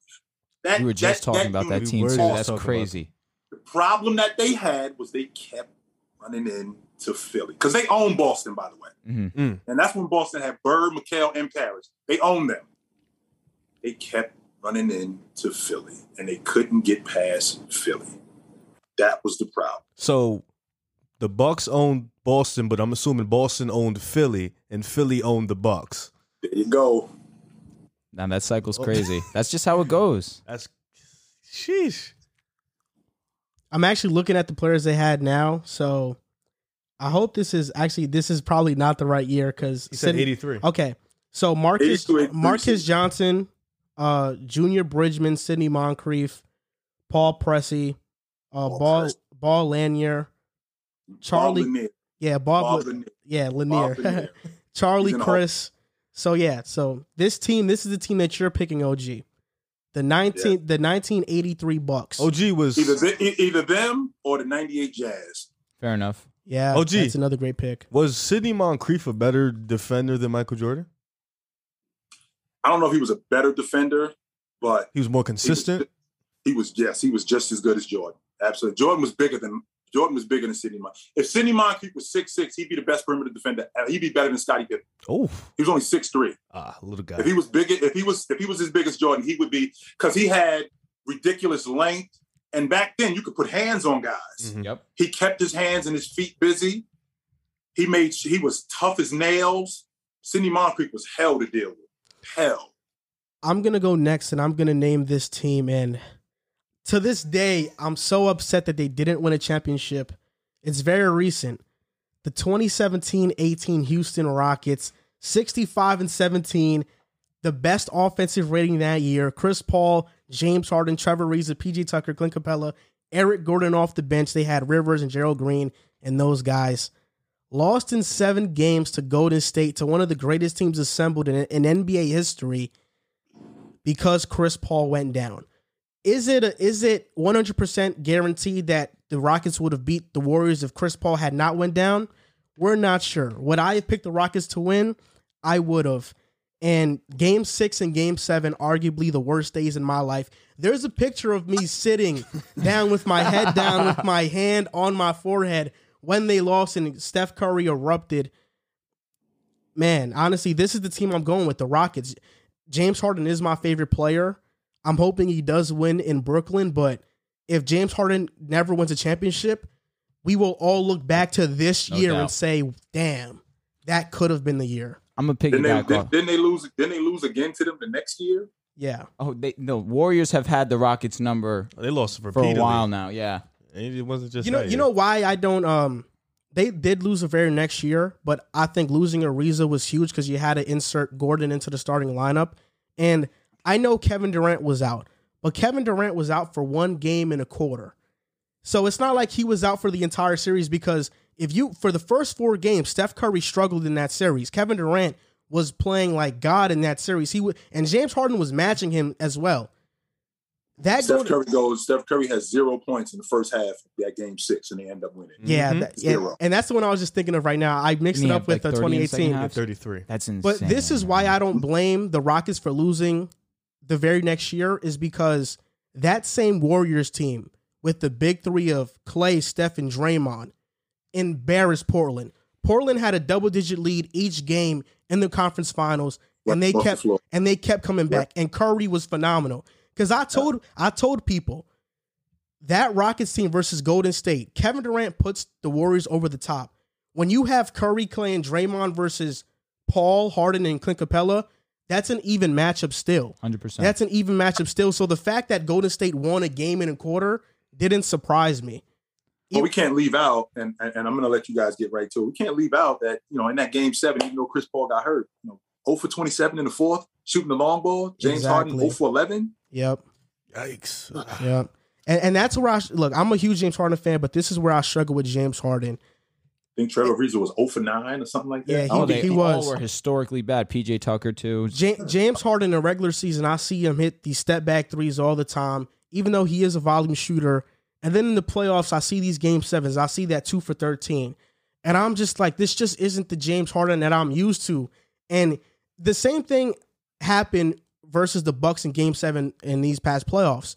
I know James Harden was hurt. He said he was playing on basically a grade two um, hamstring. I have two problems with that. One is that why did you tell us it was grade two after the series? And because you lost. I think he was looking for some sympathy points right there, even though I don't want to diminish his injury. Second, he was having open shots. He didn't he didn't make them. We've seen players in the past before play through injuries and make those shots. And I know Harden is only human, but they're open shots. And he didn't make them when you needed them most. And over time, he missed an open three as well. So did Joe Harris. But that's why year after year, I see Harden come up short in these big moments. And I, you know, I'm kind of getting tired of defending it because, like, it just keeps on happening. I'm gonna backpack off Joel because I have the the Rockets here too. But I was debating between the '98 Jazz and the 18 Rockets, and I ended up leaning the, the Rockets a bit because me personally, I believe this Golden State Warrior team is the greatest team ever assembled. You have three of the greatest shooters of all time on the same team. You have the greatest shooter of all time, probably the number two greatest shooter in, in Klay Thompson. You had Draymond Green, the greatest, arguably the greatest defender and one of the best defenders in the league right now. They have you have the Hampton Five where you you have uh, Andre Iguodala, and they were in position to win that that series had Chris Paul not gone down. And you have Harden that MVP season. You got the Rockets, the number one seed, like you mentioned, and it's unfortunate to think that I personally believe you have that momentum going into Game Six in Oracle. Oracle's a is a tough environment, but we've seen teams go into Oracle and win. We've seen LeBron go in there into Oracle. I'm not saying that. I'm not trying to say obviously LeBron's a different team. That 2016 LeBron team, uh, that Cavs team was different, but we've seen teams go into Oracle and still beat them. And so it's not out of the question that if CP3 was healthy, they definitely could have closed out because that momentum was completely on their side. And the fact that they were able to even push this this team, that Warriors team, to seven is impressive in and of itself. So I feel like that's why I lean the Rockets. I listen. I completely get the Jazz. You got Malone. You got you got Stockton. Russell was a, a great defensive piece right there. Havlicek, excuse me. Ha- the Have the check. John Hornacek. Havlicek. Hornacek. Hornacek, Thank you. Thank you very much. It's Oh, You messed uh, me up. Yeah, no, that's on real. me. Uh, The the H's got me messed up. It's like that that roster was so well put together. You got Malone, one one of the best, probably the the best player to never win a championship, and they just couldn't get it done because they obviously they couldn't slay the beast and Michael Jordan. But I just feel like this Rockets team one game away from being the greatest team ever assembled, and that that's rough. Riv the historian, what's your take? Like, you know, I had I had a few teams I was thinking of. You know, '96 Supersonics. I was thinking of the 14 Spurs, not 14, pardon me, 13 Spurs. But they won the next year, so I feel like that's all right too. Yeah, but I, I feel like like it has to be the 16 Warriors. Like it's it's no way it couldn't be 73 and 9. It, like they had arguably the greatest team season and the greatest season for all their individual players. You had the unanimous unanimous MVP who had arguably the greatest season in NBA history, or at least what we've seen, the best season we've probably ever seen. They had the defensive player of the year that year Draymond Green. Klay Thompson makes an All Star. All three of them make an All Star. Yep. They have two All NBA players. They walk into the playoffs, like 73 and 9. Steph Curry hits 400 threes. Then the team comes back from a 3-1 deficit against probably one of the best OKC teams of our generation. You know, granted they blew the 3-1 lead.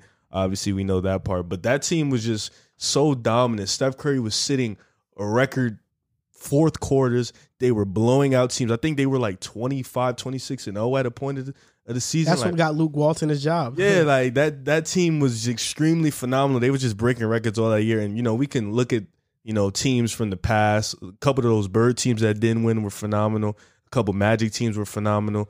The Stockton and Malone teams were extremely phenomenal, but I think this team, even the 03 Lakers who lost to the Pistons or 04, I forget which 04. one was, mm-hmm. but th- that team was good too. But I think like this team right here, with the fact that they dominated as a team and then individually they had their success with all their guys, you know, winning two of the major awards in the NBA. I think that team easily has to be the best team that's never won a championship. Yeah, I agree with you. I agree. It's definitely between the Warriors, Rockets, and you picked the 83 Bucks. And you also thought about the 98 Jazz as well. You you mentioned OKC, and let me tell you that that Harden, Russ, uh, Kevin Durant squad, Serge Ibaka, Steven Adams. There you go. Like that's that roster was so so.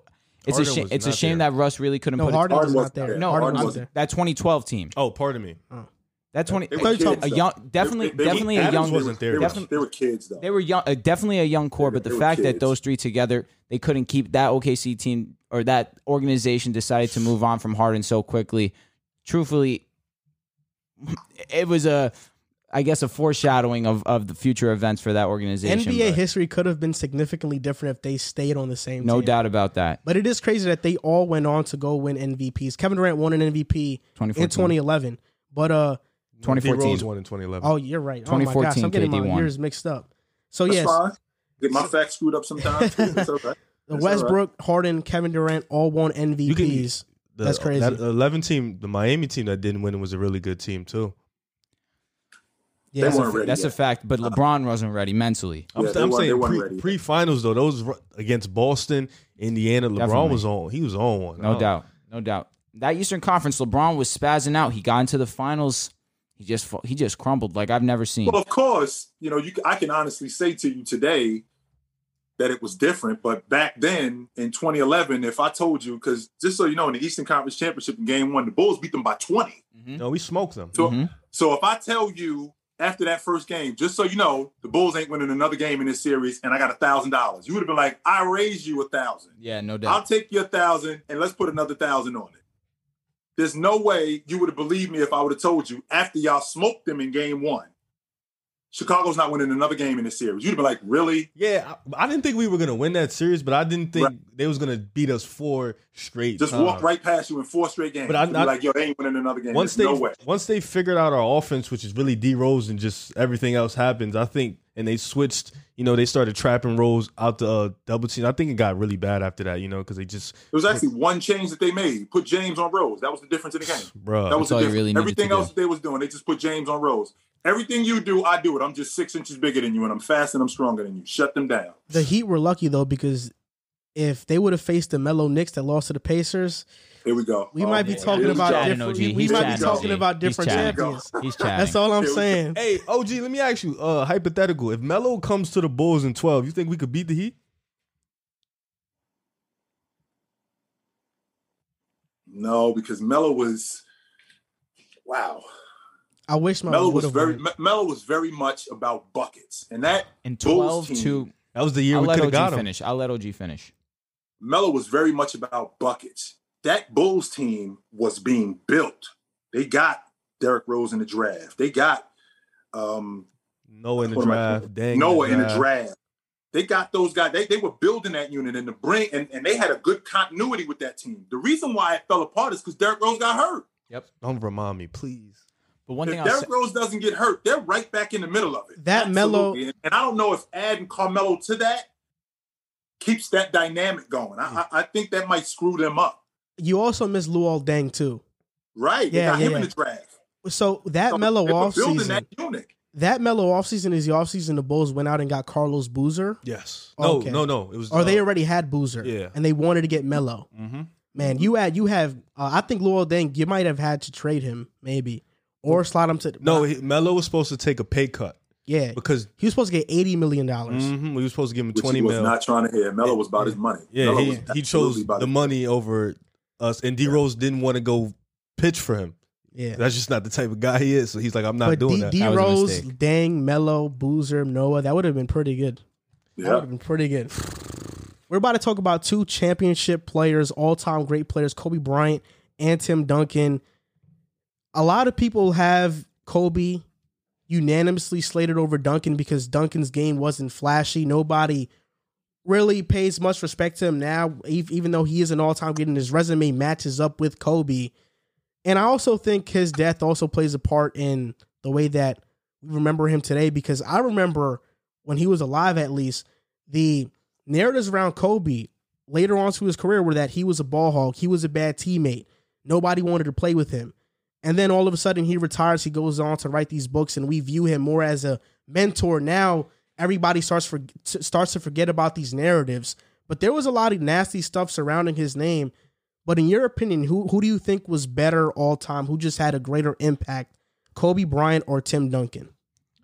I think from just speaking from a basketball standpoint, you know, I think comparing a big man and a guard, you can't really do from a skills standpoint, especially back in that day, because you know players really played to their position. But I think looking at it, you know, I got to give my respects to Tim Duncan. You know, his career was phenomenal. Walking in day one, making people don't even notice, but before they got TD, Pop was about to get fired. Like he was about to legit get fired.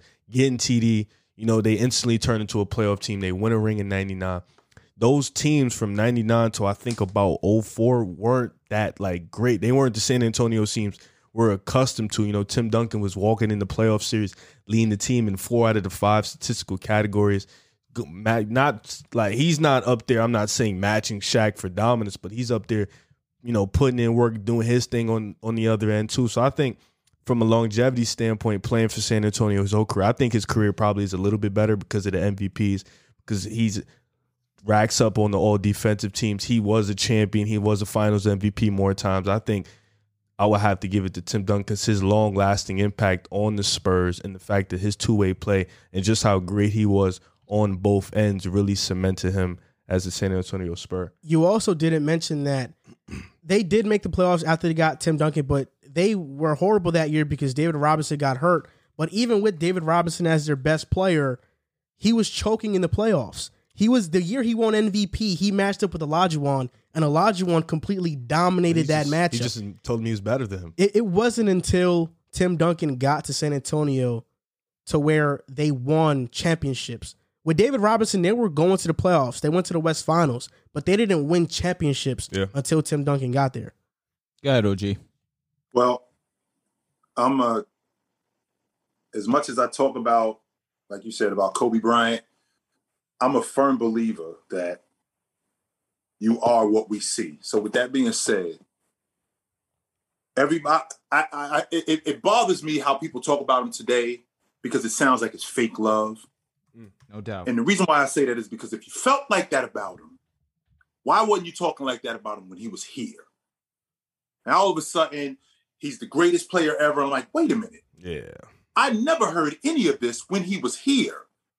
Yeah, he he had a couple he had he made books and things like that, but I never heard any of you guys talking about him like this when he was playing with the Lakers when he was in his prime that he's the best ever and that doesn't negate the fact that in my opinion Kobe Bryant is the best two guard, I'm sorry, the second best two guard behind Michael Jordan that I've ever seen. I just don't appreciate the I just don't appreciate the narrative on him now. Because if you felt like that about him, why weren't you talking like that about him when he was here? That's first of all. Number two, I'm a huge fan of consistency and stability. Tim Duncan was that from the door.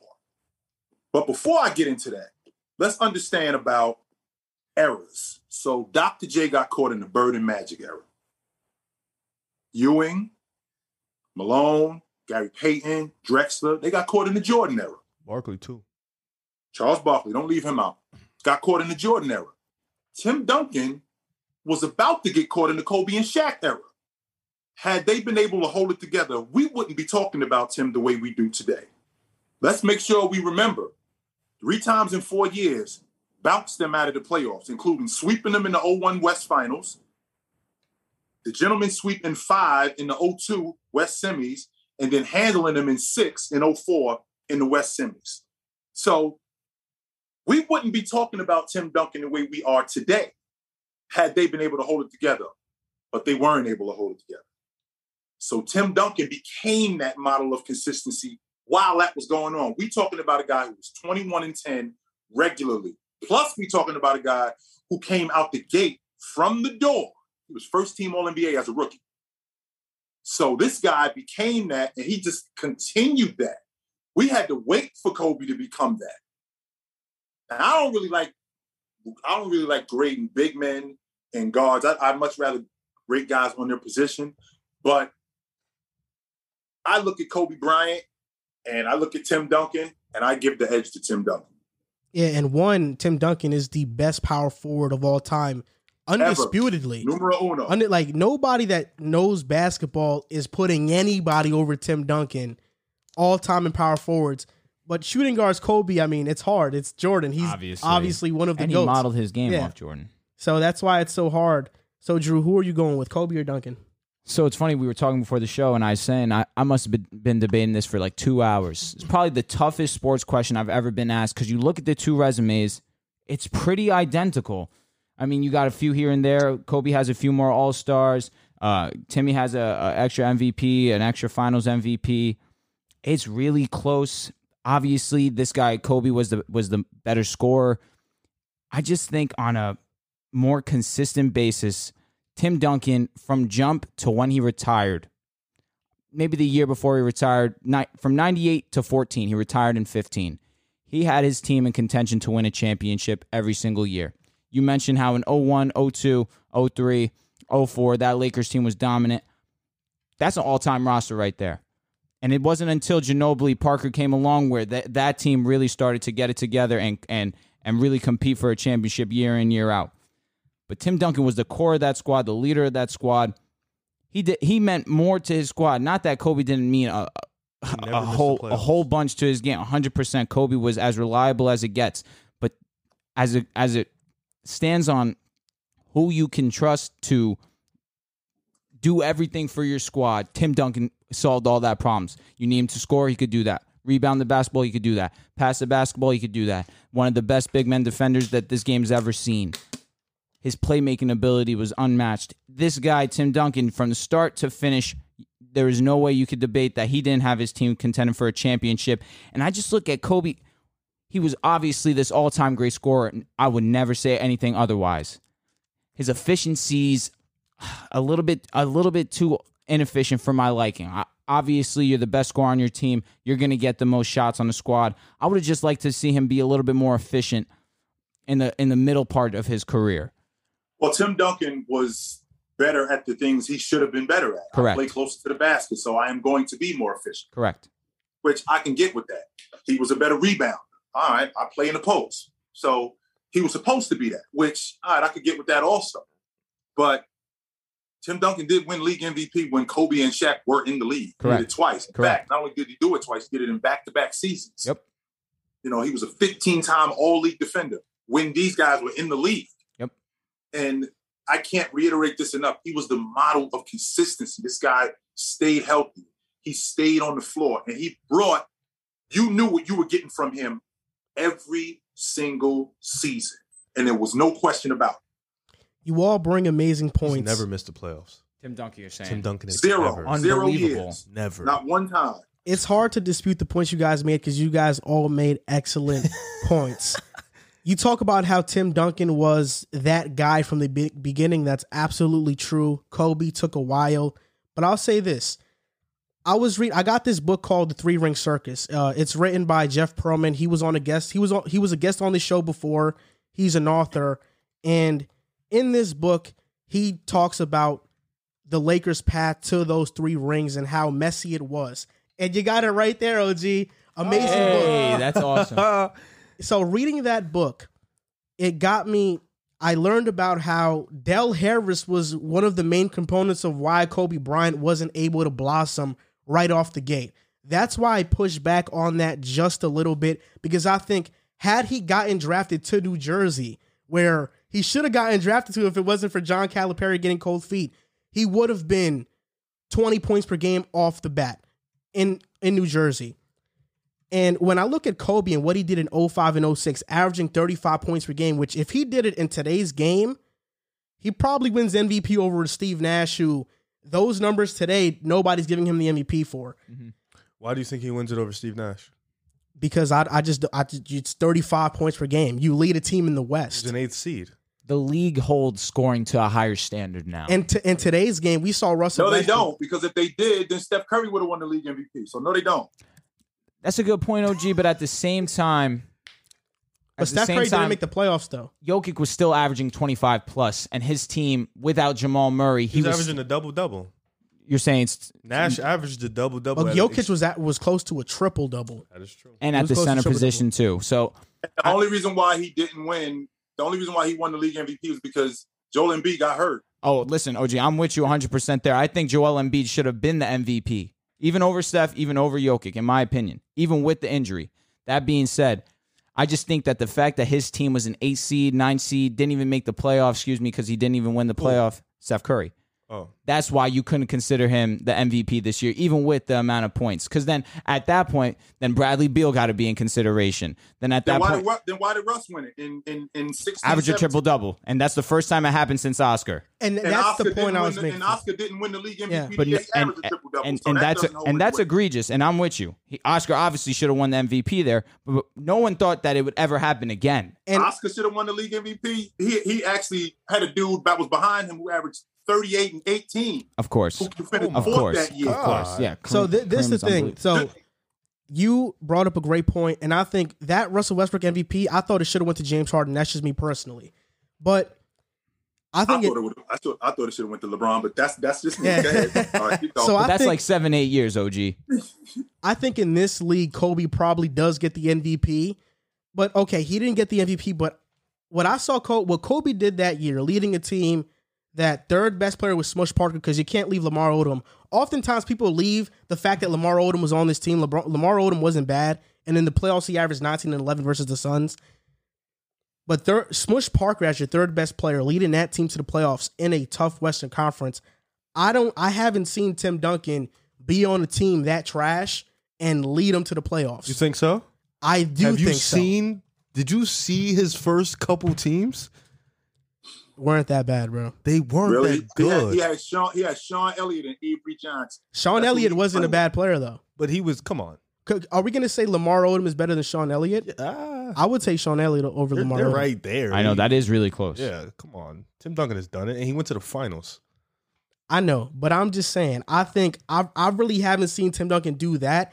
And also, when we talk about greatest, we have to talk about a cultural standpoint as well. I know we talk about strictly basketball, but basketball is much more than just the game. Just from what Kobe has meant to me, because I'm one of those people who, have always defended Kobe. I was hoping that dream team at the time of Nash, Howard, Kobe, Gasol, and Artest were going to win, but they they Uh. They failed miserably. Nash was wa- Nash was washed by that. He was. He He was. was. Was terrible. Nash he was, was. washed. So for me, my greatest bas- my greatest moment watching basketball was 2010 when the Lakers won the championship game 7. That's my greatest moment watching mm. basketball. Even though I thought Artest had he had the biggest moment in that game along with Gasol and Kobe shot terribly, that was just my greatest moment watching basketball. Just growing up playing basketball, I was I was the type of person to look up motivational workout videos of Kobe Bryant just talking about how what he does and how he prepares and his craft. And just from a cultural standpoint, knowing Tim Duncan is out of the way, he doesn't talk much, but Kobe is that guy who, for a lot of people, is not only a mentor, but for people who don't have fathers in their lives, was kind of like that pseudo father figure. I think that Kobe Bryant was the greater of the two in terms of impact. And as players, it, it was close as well. One thing I will say that you just mentioned that made me think of it is Kobe didn't play well all too great in that game seven, He didn't. and his team still won that game. You look at the 2013 series where Tim Duncan hits that bunny, the game's over. Tim That's Duncan true. hits that bunny, that game's over. But instead, LeBron gets the chance to go and ice the game, and he goes and he does that, of course, because he's King James. That being said, Tim Duncan didn't have all too much help. That you know what I'm trying to say, wait, wait, that year? and that's not what I mean. The fact that Okay. it came out wrong 100%. What I meant to say is you have Tim Duncan who needed to make that shot for his team to win, but yet Kobe had an entire bad game. Tim Duncan played great up until that point, missed one shot, cost his team the game. Kobe Bryant basically played, I don't want to say horrible because that's strong. He didn't play well. But and that- his team still won But the game. that game He actually did. He actually had a really good game. You're just going off the fact that he didn't shoot it that well. Yeah, He had I mean- 15 boards in that game. that That's game, two guard spot. but that O- game was one of the lowest scoring he's- finals. It's Kobe Bryant. What what do you what are you looking for him to do? I respect the I'm fact that he was to do impacted. in Game Seven, and that's exactly what he did. A guy who adjusted, who re- who recognized that I'm not getting it done shooting the basketball, so I'm going to do other things. And he ended up with 15 boards at the two guard spot. So that was a big deal. Now, I I, can't disregard that. I can't just look at the fact that he went five for 20 that night. No, he had 15 boards. yeah, not only that, but I think that game in particular was one of the lowest scoring finals games. And it was at, in the third quarter, they were both at like 50 points. I mean, it was a really low scoring game. Everybody in that game was off. Everybody. And Kobe, I think, shot six for 24 that game. He shot six for 24. something. but he did have 15 rebounds and you know you can't you can't dispute that. But just for me those moments that kobe offered me as a child that nostalgia i i just that's why i put him over. That's that's why i put him over. That's the reasoning. But from a, a basketball resume standpoint and the points that you brought up i can totally un, totally understand why you would put duncan over kobe all time. I just think people put Kobe over because of they fall in love with his game and they don't find Tim Duncan to be an exciting player to watch. You know, I think the age and day we are in now, people just love the excitement. That's why they love Kyrie so much. That's why they love Steph so much. It's the excitement of the player and what he does. I think I Tim mean- Duncan. that's why a lot of people put players over james harden Look, and this, and this game seven that Tim Duncan had had 24 points. This is the second, third to last year of his career, and he's leading his team in scoring. This was the prime of Kobe's career. That 20, You know, 2009. Tim Duncan is the oldest player to make an all defensive team. I mean, Tim Duncan was like we said. However, you said it, he said it, I said it from day one. He was also first team All NBA that year too. Don't leave that out. he, he was as great as you could be his entire career. And the fact that he still led his team in scoring. a- a- You look at game six, he had to rely on Kawhi Leonard and Manu Ginobili to hit those free throws. And the game's iced. The game's ice. They win in game six in Miami. Instead, they end up missing those free throws. We see the illustrious uh, Ray Allen uh, historical three, probably the greatest shot in finals history. But then Tim Duncan says, you know what? Even after that horrible loss, I'm going to come back game seven. I'm going to still give my, my, my team a chance to win. And he did exactly that 24 and 12. What more could you ask for? Four steals, a block. I just, I'm, com- and thinking about the two, it's Kobe Bryant's prime. This is, would you consider this Tim Duncan's prime, OG? I mean, I guess you can No, consider. He, a hundred. he wasn't over. but he was he was still respectable. He was on the other side of his prime. A hundred question about it. percent, and the fact that he was still able to produce like this so late into his career, I can't take that for granted. OG, OG, let me ask you a question because we were talking about the Kobe and Tim Duncan uh, situation. I don't remember exactly if these were the same teams, but Detroit played both guys, right? The the, the legendary Detroit teams, that defense, they played both guys. I don't know if they had the same exact rosters, but the main core was there. Why didn't why did Tim Duncan and Tony was able to get it done, and why couldn't Kobe and Shaq beat them? which is incredible to me because what they what they did in that series, I got to be honest with you guys. If they played the Lakers ten times, they would have beat them nine. The way that they had the Lakers off balance, the way that they pushed the Lakers back offensively, having them start their off. Shaq was a primary player. Shaq's primary role was on the box. Yep. They had Shaq pushed all the way up to the free throw line into the mid post. Mm. They didn't speed the game up. They had the game slowed down because the Lakers wanted to play faster than what they wanted to play. They wanted to get out in transition. Kobe at that time also was getting himself in a lot of trouble with Tayshaun Prince. Tayshaun Prince did a really good job against Kobe Bryant. He did a really good job against defender. But as a unit, collectively, they did a great job of, of keeping the Lakers off balance. And that's what they couldn't do with the Spurs because the Spurs and Tim Duncan and Manu, they didn't allow Detroit to make them play the, the way Detroit wanted them to play. That's what the Lakers did. Detroit, the, the Lakers allowed Detroit to make them play the way they wanted. And that was the difference in the series. That's crazy. And San Antonio beat them Four in two, I believe. four two or was it four one? It was one Who? of those. Who you talking beat about? Lakers Uh, four Detroit. one. Spurs, Spurs. versus the Spurs versus six, the Pistons. right? If I'm not mistaken. Against the Pistons? No, seven games in 05. Oh, seven seven games. In a, Okay. in a I know De- dog fight. Detroit beat LA in five. I remember that one. It's funny Yeah, because I was beat LA in five, but the Spurs beat Detroit in seven in 05. It was a dog fight. It It was a a, dog seven. fight, game seven was in San Antonio. Game seven was in San Antonio. It was a dog fight. It I have a one to- possession game at the end of the game. Oh I have to God. rewatch that Me too. series. I watched the game I think a couple months ago when I was at work. We we you know I work security, so I have so much downtime to just watch games. But um, when you showed me the Three Ring Circus book, it really excited me. Did you read the entire book? I, I've been read. I, I, as soon as it first came out, I read it. Yeah, I, I'm not even. I'm on the chapter called The Worm. I haven't finished it yet. I'm really bad with finishing books. I have to fix that about myself. But in that book, that's where I learned that Kobe Bryant could have possibly been a New Jersey Net.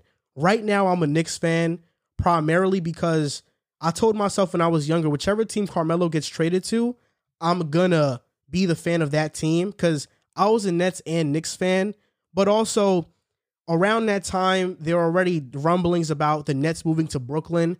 I'm from New Mhm. Jersey, so if the Nets are from New Jersey, I'll be a New Jersey Nets fan. But if they're if they go to Brooklyn, I'm just gonna be a fan of the New York team instead of the Mhm. Brooklyn team. So that's why I'm a Knicks fan. So knowing that Kobe could have possibly been on the Nets in that book, that's where I found that out. To me, is one of the biggest what ifs in NBA history, along with Kobe Bryant almost going to the LA Clippers. Because when Jeff Pearlman was on the show, he talked about how Kobe could have been a Clipper before they traded for Paul Gasol. He could have went to the LA Clippers and he could have teamed up with Elton Brand, and they had a good squad over there. And those are That was um Elton Brand, Darius Miles, and them boys. Lamar Odom. Lamar Mhm. Odom wasn't there. Night. Oh, okay, No, he okay. wasn't there. Uh, but that's my two biggest what ifs: him going to the Clippers or him getting drafted to the Nets. If he got drafted to the to the Nets, I think statistically he's in he's in a far different category. Of course. But I don't think they get Jason Kidd if he goes to the Nets. They probably don't get Kenyon Martin because they were so bad. That's why they got Kenyon Martin. And I don't know. I, they still, I, st- I think they still do get Keith Van Horn, but I think the Nets just would have been a very bad team. Now I have a question. Do you think that Kobe's trajectory, if he were to be on the Nets, would it be comparable to Carmelo Anthony? Oof. I don't know. That's a good point. If he goes, if he gets drafted to the Nets, I think he's instead of a five-time champion, he's probably a one or two-time champion, I, I still think depending on the wins. team that he goes to in free agency. After seeing the grit that he went through in 09, 2010, I definitely agree with that statement. I think he probably would have gotten a championship sometime during his career. but to compare him to Carmelo Anthony is not too far off. It's just that Carmelo couldn't adjust to not being the primary ball handler towards the end of the, to, But towards Carmelo wasn't a defender. and that's another thing too. Kobe Bryant definitely had the edge defensively. You know, for mm-hmm. me, when I was reading the book, the story that stood out is that when he was when he almost went to the Nets, John Nash, the GM at the time, he wanted Kobe. He wanted Kobe badly. John Calipari was the head coach. John Calipari got cold feet last minute because I think Kobe Bryant's camp called Calipari and said, Kobe, if he gets drafted to the Nets, is not going to play for them, and he's going to go play in Italy instead, professionally over there. Wow. John Nash wasn't buying the bluff and he said, no, we have to take him. And he thought they were going to take Kobe. But last minute, John Calipari goes with Kerry Kittles, who was a okay NBA player, but definitely not Kobe Bryant. But yeah, John Calipari, I believe in that book, or Jeff Pearlman stated it on, on the show that that ruined Calipari's reputation as a as an NBA head NBA guy, Well, as he's an NBA one of the head coach. greatest college coaches ever. So, boom. So OG, what's your biggest what if in NBA history? Oh, for me, it's simple. Len Bias. Yeah. Yo, Yeah. was I not gonna say that? Yeah. That's crazy. For me, it's Lenny Bias. I was I was in grade school and I I was in grammar school and I just remember when Jordan came into the league, I wasn't I was paying attention to Jordan in the league, but back then college basketball was a big deal because we got to watch these guys grow. And not only did we get to watch these guys grow, we got to pontificate. We got to speculate on, yo, is like if you saw today with Grant Hill, not today, I'm sorry, back in the 90s when, when I saw Grant Hill, I'm watching him and I'm thinking, you know, is he is he going to be good as Scottie Pippen? OG, Can he be did you read our good? notes before the before the? I, I, I did Nah, not. I'm just messing with you, OG. Go ahead. did not, sir. But when I saw Len, when I saw Len Bias, and for him to get on the Celtics, Larry Bird said, had had Lenny lived, he would have quit in '88. That's how confident he felt about turning the team over to him. Mm. Larry Bird said that if the Celtics were to draft Len, he was coming to rookie camp. This was the same year that Larry Bird won the league MVP. So what it would be the equivalent to, it'd be the equivalent to Jordan in 92 if the Bulls were to draft Shaq and Right. Jordan goes, I'm coming to rookie camp. That's how big a deal Lenny was. Lenny was the guy, if you're a GM, what do I need to give you to get that guy? Because I'm going to build my entire unit around him. He's the future of my unit. And I thought he would have been phenomenal. And it broke my heart with what happened to him. That was definitely a, tr- a tragic story. I mean, you living through that time, the very next day after he was drafted, I mean, how did you feel the atmosphere in the world felt? I got a buddy of mine I was in school with. I was going into the eighth grade, as a matter of fact. And he came to me. He was like, yo, Len Bias died last night. And he's one of those guys that likes to joke a lot. I was like, what?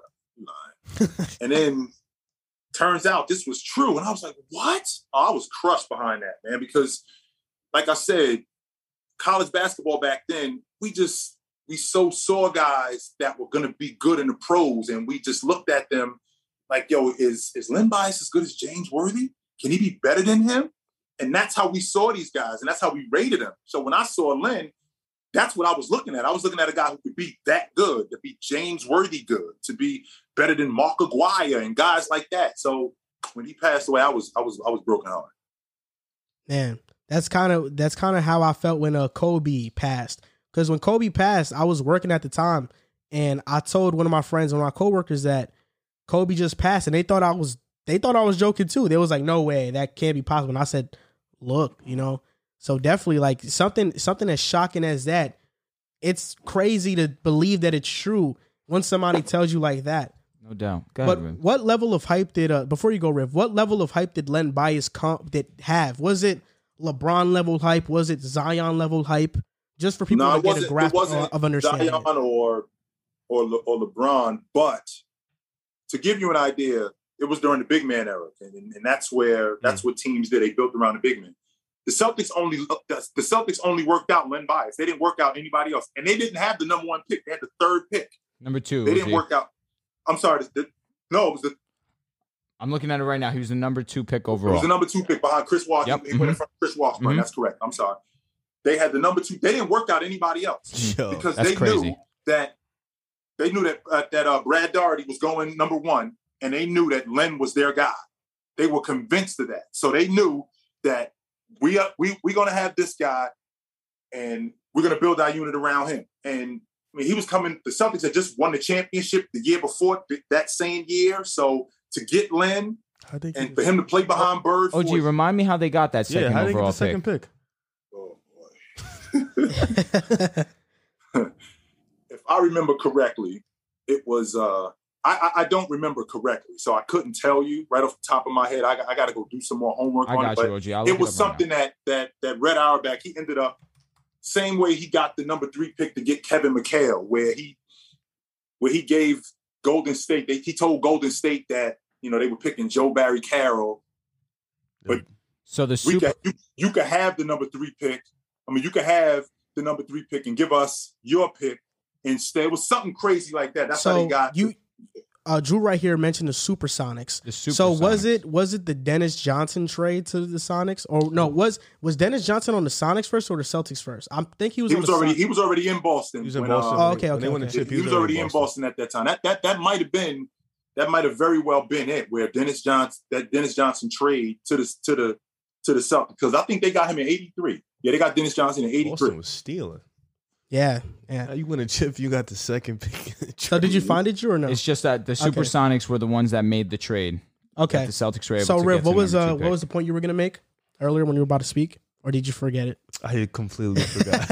understandable? ah, Just damn. Go, just go into your what if. Okay, yeah, I got I got two what ifs. I was I was gonna uh I changed mine's up because I, I wanted to get your y'all takes on like just hypothetical. So my first take, obvious, my first what if is obviously what if Shaq doesn't get traded and gets the extension and stays in Orlando? How many chips do you think they win if Penny stays healthy?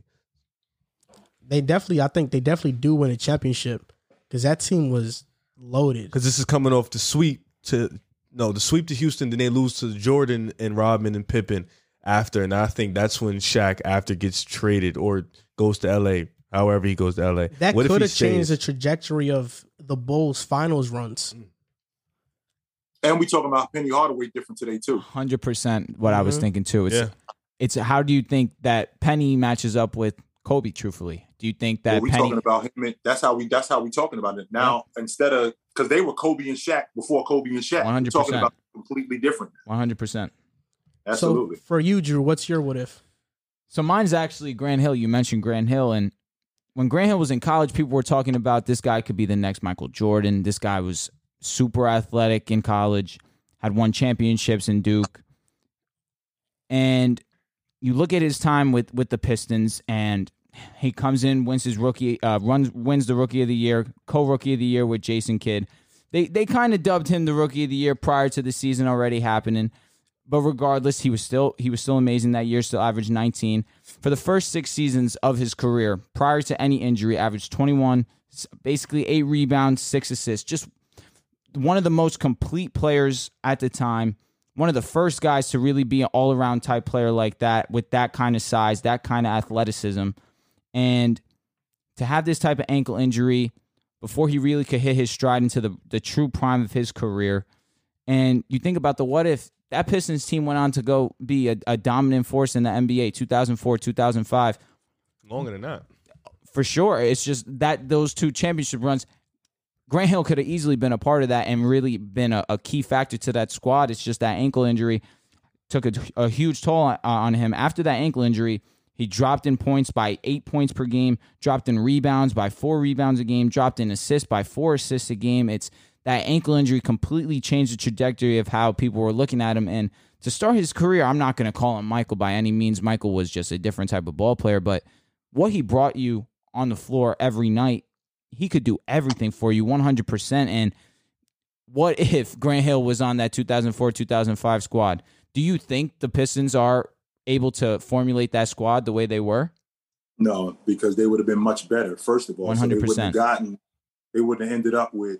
Prince, right? If I'm not mistaken. They yeah, they wouldn't have ended up with Prince. They wouldn't have ended up with Chauncey Billups. It would have been because they would have been building that unit around Around Grant Hill. First of all, number two, don't leave out the fact that, like you said, he was 21 a game you know, Grant Hill was first. He was he was All NBA five times. in six hundred percent, hundred percent. So you can't leave that part out. Not to Yes, sir. mention, and a lot of people, I got some pushback from this from my cousin, but Grant Hill was a better version of Scottie Pippen. Mm, That's told who you. he was when he was playing. When he was becoming that, he was the he was a be- he wasn't a defender that Scottie was, but he was a he was becoming that player. Ooh, that's a hot. was- I don't know if I can ride with that one. He was a better He was a offensive better player. He definitely was a better offensive We- player. I will give you that. We had this argument the other day, OG, on the show. We have a lot of arguments. It's like my fourth time saying this, but we had an argument that that year that Michael left to go play baseball and Scottie Pippen was the leader of that Bulls team uh, that went to the playoffs and lost to the Knicks. Drew over here, we were debating if Scottie Pippen was the best player in the NBA at that time.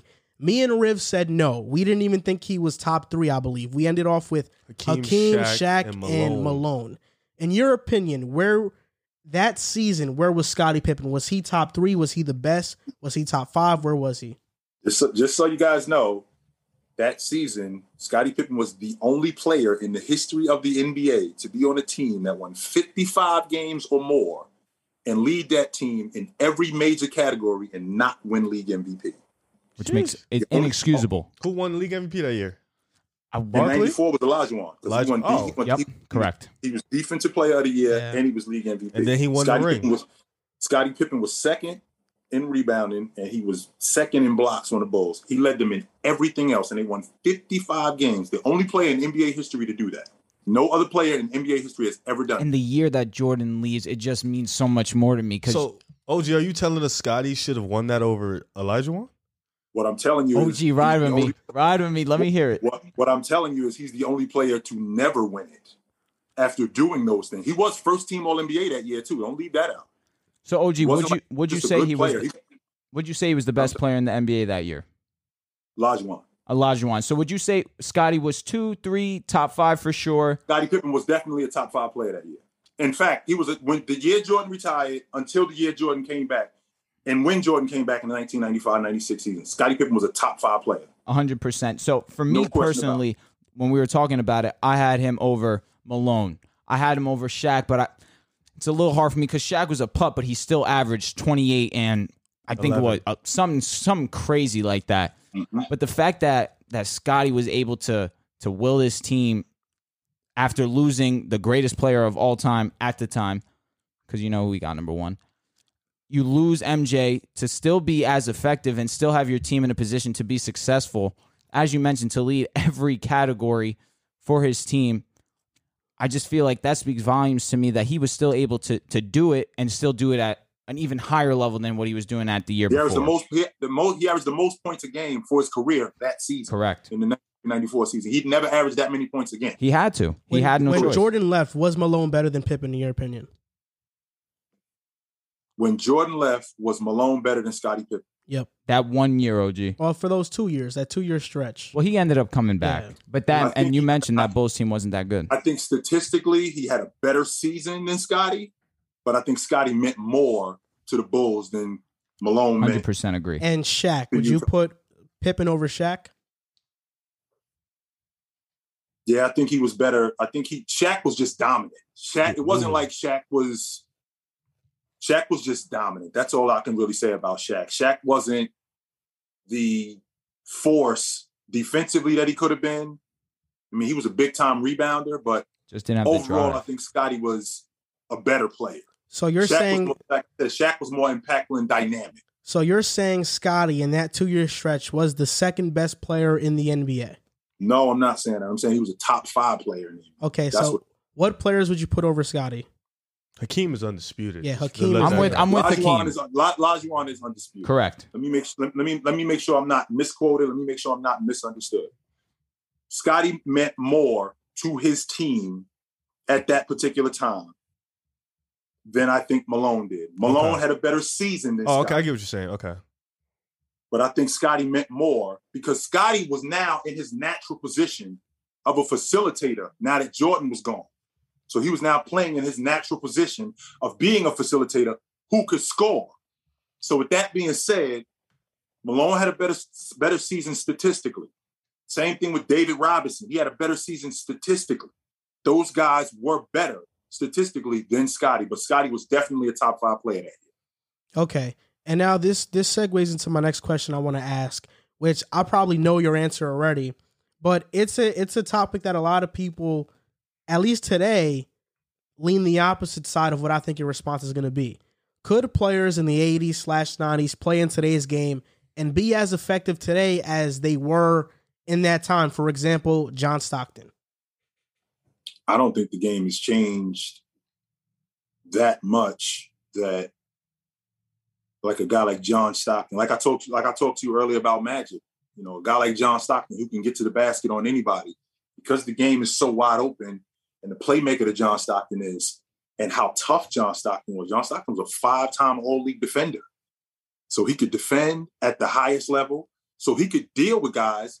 He was dealing with big time athletic guys, and he was still making an all league defensive team because the game is so wide open.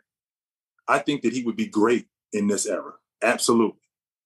And in this 15 year window that the game has changed so much, somebody I think would be even better than he was then was Dwyane Wade. I know he didn't play in the 90s or 80s, but in this wide open league, I think Dwyane Wade would be ridiculous in this league as wide I open as he, the game is now. I think he would have to shore up that mid range game a little bit more because Dwyane was definitely more of a going to the basket kind of guy. Definitely. And I think that he would have to shore up that mid range game, game a little bit more. And that would help him because Dwyane got beat up a lot. Mm-hmm. And that's kind of what shortened his career. And ter- not shortened his career, that's what shortened his, his prime.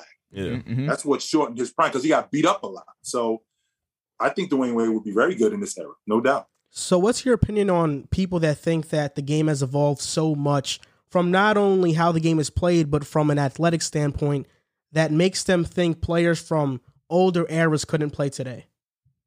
Well, what I don't understand is I don't understand when I see guys from that era, and I think to my like like Jordan was dunking the ball from the free throw line. Dominique Wilkins in dunk contest was catching the ball from the dotted line and dunking the ball. So you know, Kenny Smith finished second in the dunk contest in 90. So the athlete was still there. You know, Fat Lever almost averaged a triple double where he went, I think it was 19, 9, and 8. And he was, he was, Russell Westbrook might have been a better version of Fat Lever. Mm-hmm. So I think that those guys athletically could compete today. Not to mention, because the game changed, those guys would have adjusted their games today then they did they wouldn't play like that. It would be like coming to a class where they're teaching different. If I'm gonna learn this, I gotta adjust. Otherwise, I'm gonna get pushed out. And I think that those guys would have adjusted. I think Dominique Wilkins would be awesome in this era. I think Shaq would have struggled in this era because of the big man and how he really plays on the perimeter. Is it, I, I yeah. think Shaq would is struggle. It, is it, you think more he'll struggle on defense than anything? Yes. Uh, okay, defense. that's fair yeah, I do think he would struggle on defense more because where the big man plays and how far out he plays on defense, where you got to chase guys around. And Shaq was Shaq had a really difficult time in the pick and roll. Of all the defensive schemes that he had to deal with, he had a very difficult time in the pick and roll. So I think he'd struggle today defensively. And you don't think the bigs from the '90s, and '80s, like Ewing, Hakeem, Shaq, you know, the Admiral, you don't think Kareem, you don't think they'll come in and readjust the NBA? That's a great that's, question. That's exactly I where I was going. I think Olajuwon would be awesome in the game today. Well, the reason why the game has gone away from those guys is because of the Euro. So Olajuwon, Ewing, uh, David Robinson, the traditional big, mm. that was the guy. Well, then enter Toni Kukoc, enter Dirk Nowitzki. Now they're telling us that this is the future of basketball. The six foot 10, six foot 11 guy playing outside and shooting the long ball and this is where his game starts, and this is the future of basketball. So now we're going away from the, the traditional big who plays on the box, who you dump the ball down to him. Plus, it's more entertaining seeing that big guy shooting the long ball and playing faster. And now the game is changing. So that's how we got away from that. So I don't think that guys like Olajuwon would keep the game the way it is because the game went away from that because of the influx of the Euro. Right. I agree that it wouldn't that they wouldn't completely take their game from how it was to and translate it now into the current NBA. But you don't think that they would adjust to how the NBA plays. Like you don't I feel like I look at Olajuwon and I see a lot of Joel Embiid. Obviously, I think Olajuwon's better than Joel Embiid, but I just feel like that game's so similar that I feel like Olajuwon, Malone, Charles Barkley, which is a, a more skilled offensive Draymond Green, you know, that size I mean, solely off size. I feel like definitely they could come into this NBA and and adjust to to to how it's played now. And we spoke about it a little before. You look at players that have played in the league for so long already. LeBron James, he was not taking not nearly as many three pointers as he is now early in his career, just because that's how the game has evolved now. And you look at someone like Carmelo Anthony, where he he was amazing early in his career. He couldn't adjust to the new NBA, ended up fading him. Has has definitely been a solid role player as of the last few years, but it took him a few years to adjust to how the game's played now. So I feel like some players would be able to adjust. You look at the Hakeems, you look at the Malones, you look at the Patrick Ewings, where they they had a mid range game and they could still beat you down low. I feel like they definitely would be able to to adjust and and, and learn to this new NBA. David Robinson would be awesome today. hundred percent, no doubt He'd about that. David Robinson would be awesome today. And, Absolutely. and another thing that makes me feel that way is I understand Giannis is a freak athlete, no doubt about it.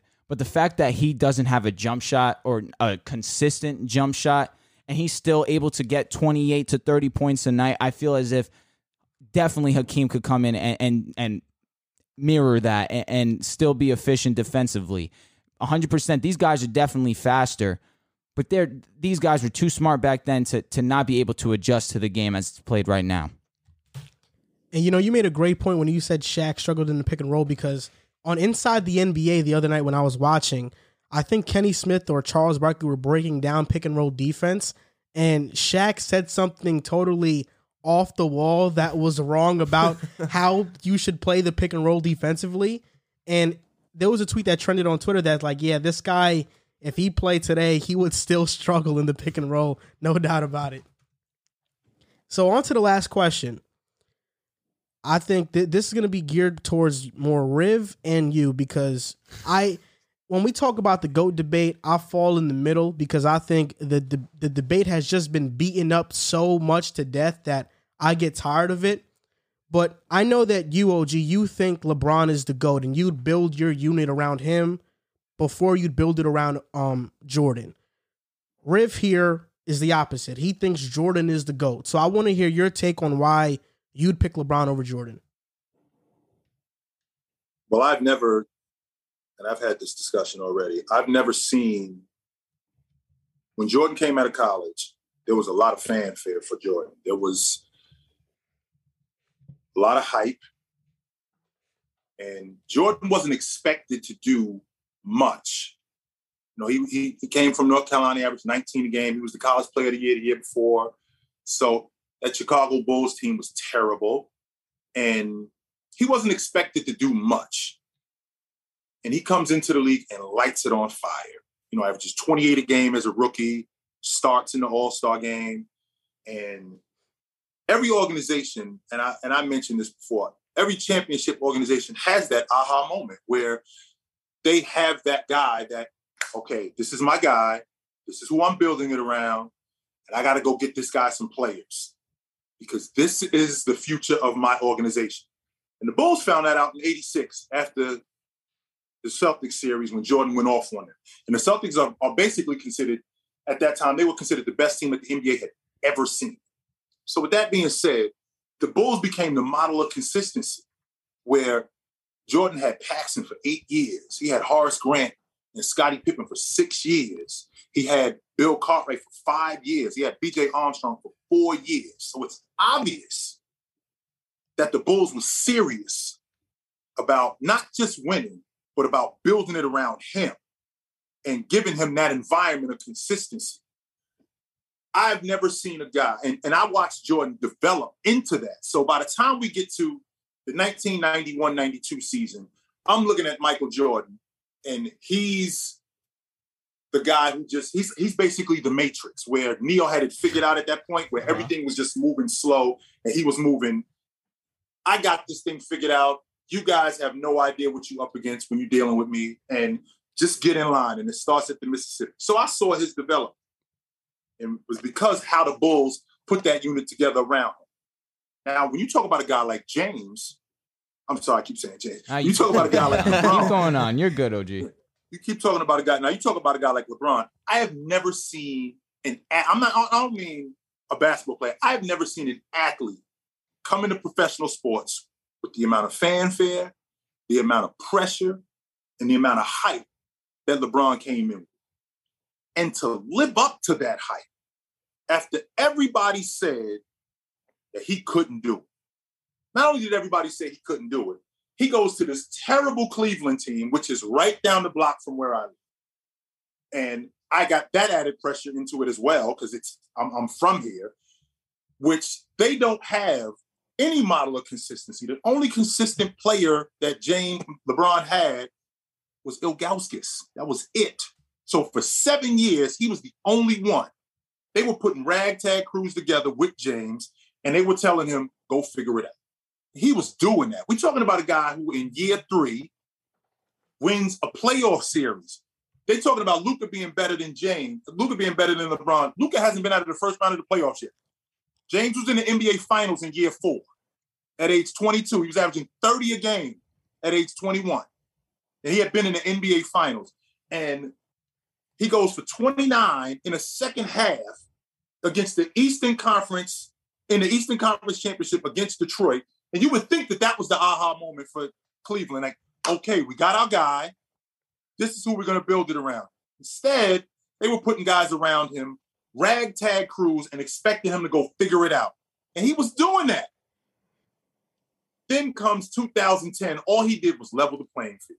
That's all he did. He didn't go to a super team and decide that, yo, no, the crews that you're putting me around, I got to deal with Kevin Garnett, Paul Pierce, Dwight. Rondo, Ray Allen. I got to deal with these, and I got to go against these guys with the crews that you're giving me. Because again, we're talking about in the 80s where you you telling me that I got to win, but this is what you're giving me. The fans get the fans are telling me that I have to win, but this is what they're giving me in order to win. All James did was level the playing field. Now he didn't know how to win until he got with Dwyane, and Dwyane told him, "You got to be the guy." So it's basically me coming into your house and I'm tiptoeing into your house. And then you telling me, hey, take your shoes off, put your feet up on the couch and stop acting like that. You're the man here. I'm going to take a back seat to you. And we saw what he turned into after that and what he continued to be. I have never seen an athlete in my life do what James did. That's why I think he's the best basketball player, the most complete basketball player that I've ever seen. Question. Um, because your your monologue was very impressive. Before uh, Beautifully said. Beautifully yeah, no, said. it really was. Before I uh, ask uh, my question, I just want to give a quick shout out to D Wade because, like you said, teaching LeBron how to win. His his year, his first three years was just as impressive as LeBron.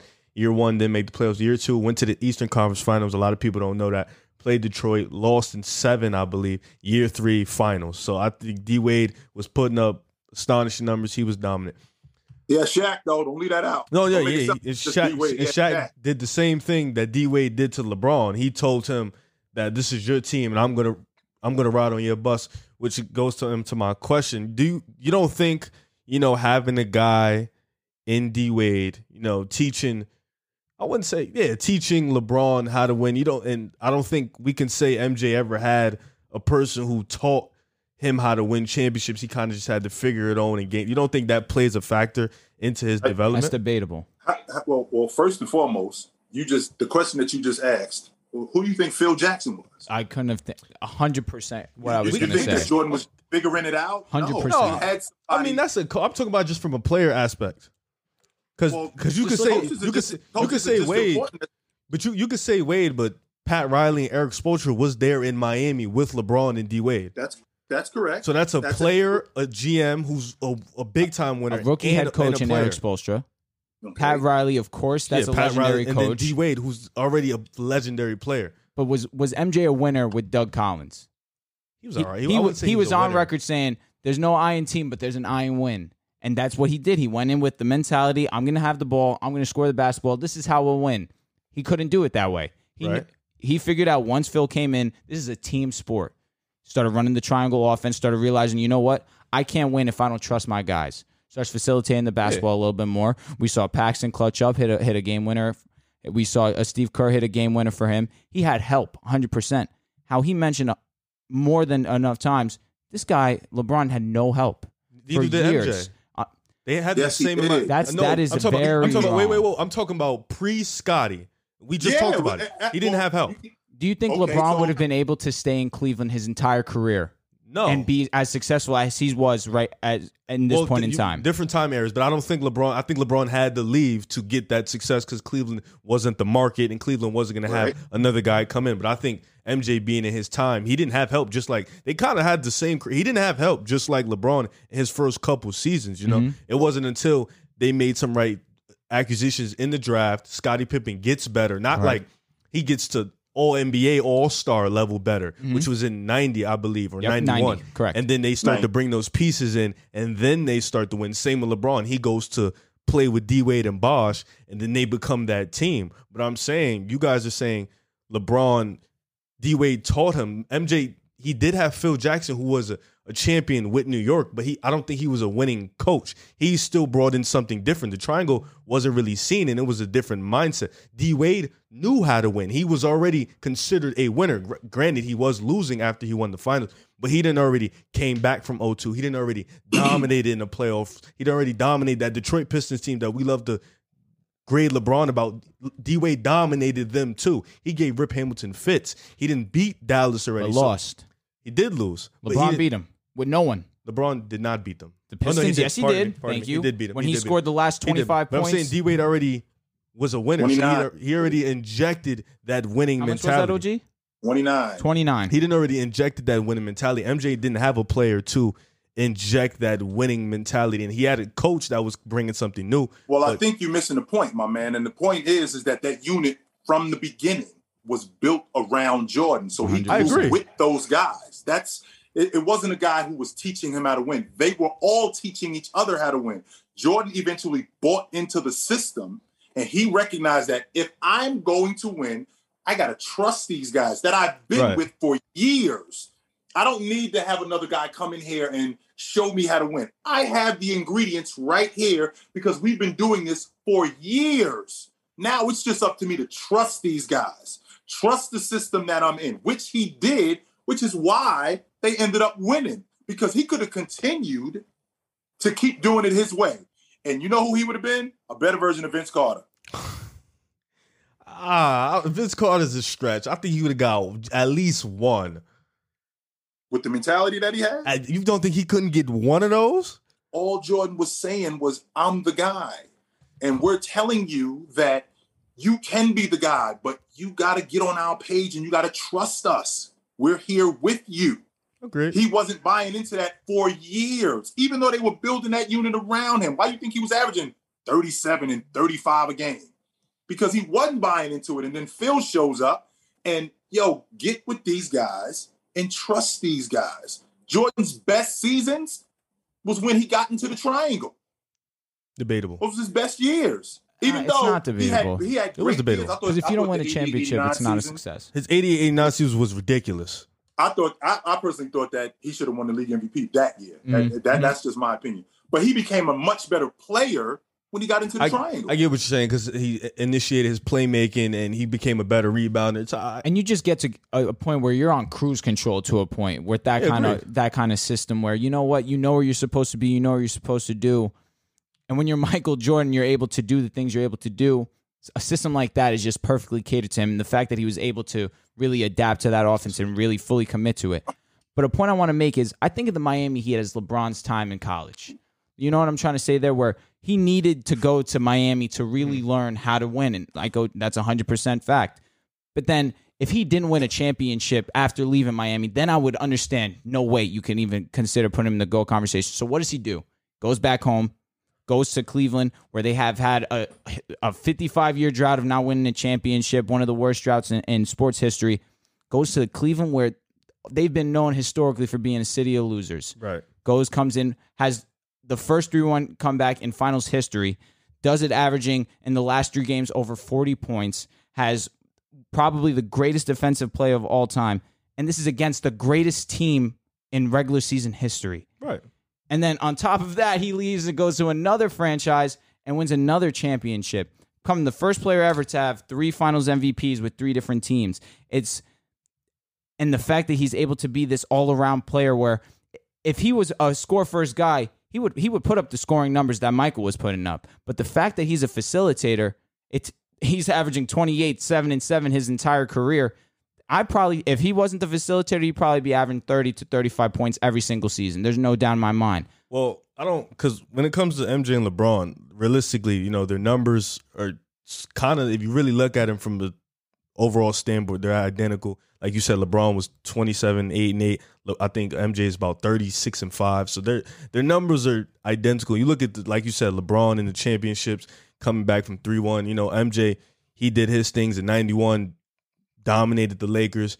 He saw Portland, he dominated them. Phoenix, he put up 40 a game. I think he averaged 41, 11, and 8, I believe. He just completely dominated them, showed off his playmaking. Same 96, they just ran the table, you know, beat Supersonics. So I think with these two guys, you know, it just comes obviously LeBron does what he does and he's a special player. You know, he's he's the greatest all-around player of, all time. I would never take That's that away not from a debate. Yep. But I'm, when you're talking about greatest of all time, I think you have to look at obviously what they accomplished in their era, how they dominated in their era. And I just think with Michael Jordan, he was just so much dominant in his era in the statistical numbers, in winning, in the eye test. You know, I'm not obviously he was a loser in the beginning, but him, you know, winning MVP and Defensive Player of the Year in the same year as a two guard in a big man era, which normally we look, we even look at now, Defensive Player of the Year goes to big men. So it's like winning that as a two guard plus winning the MVP, leading the league in scoring and leading the league in steals. I think stuff like that, you know, leading the league in scoring 10 times. I think his two way finesse, you know, you can go mm-hmm. either way, but I think it's just his two way finesse was so dominant as a player. It's hard for me to say, you know, I would have. I, I think they're both for. I think they're both one and two all mm-hmm. time. I think MJ is one, LeBron is two. But I think MJ's just two way dominance was just so above. I have to have him one.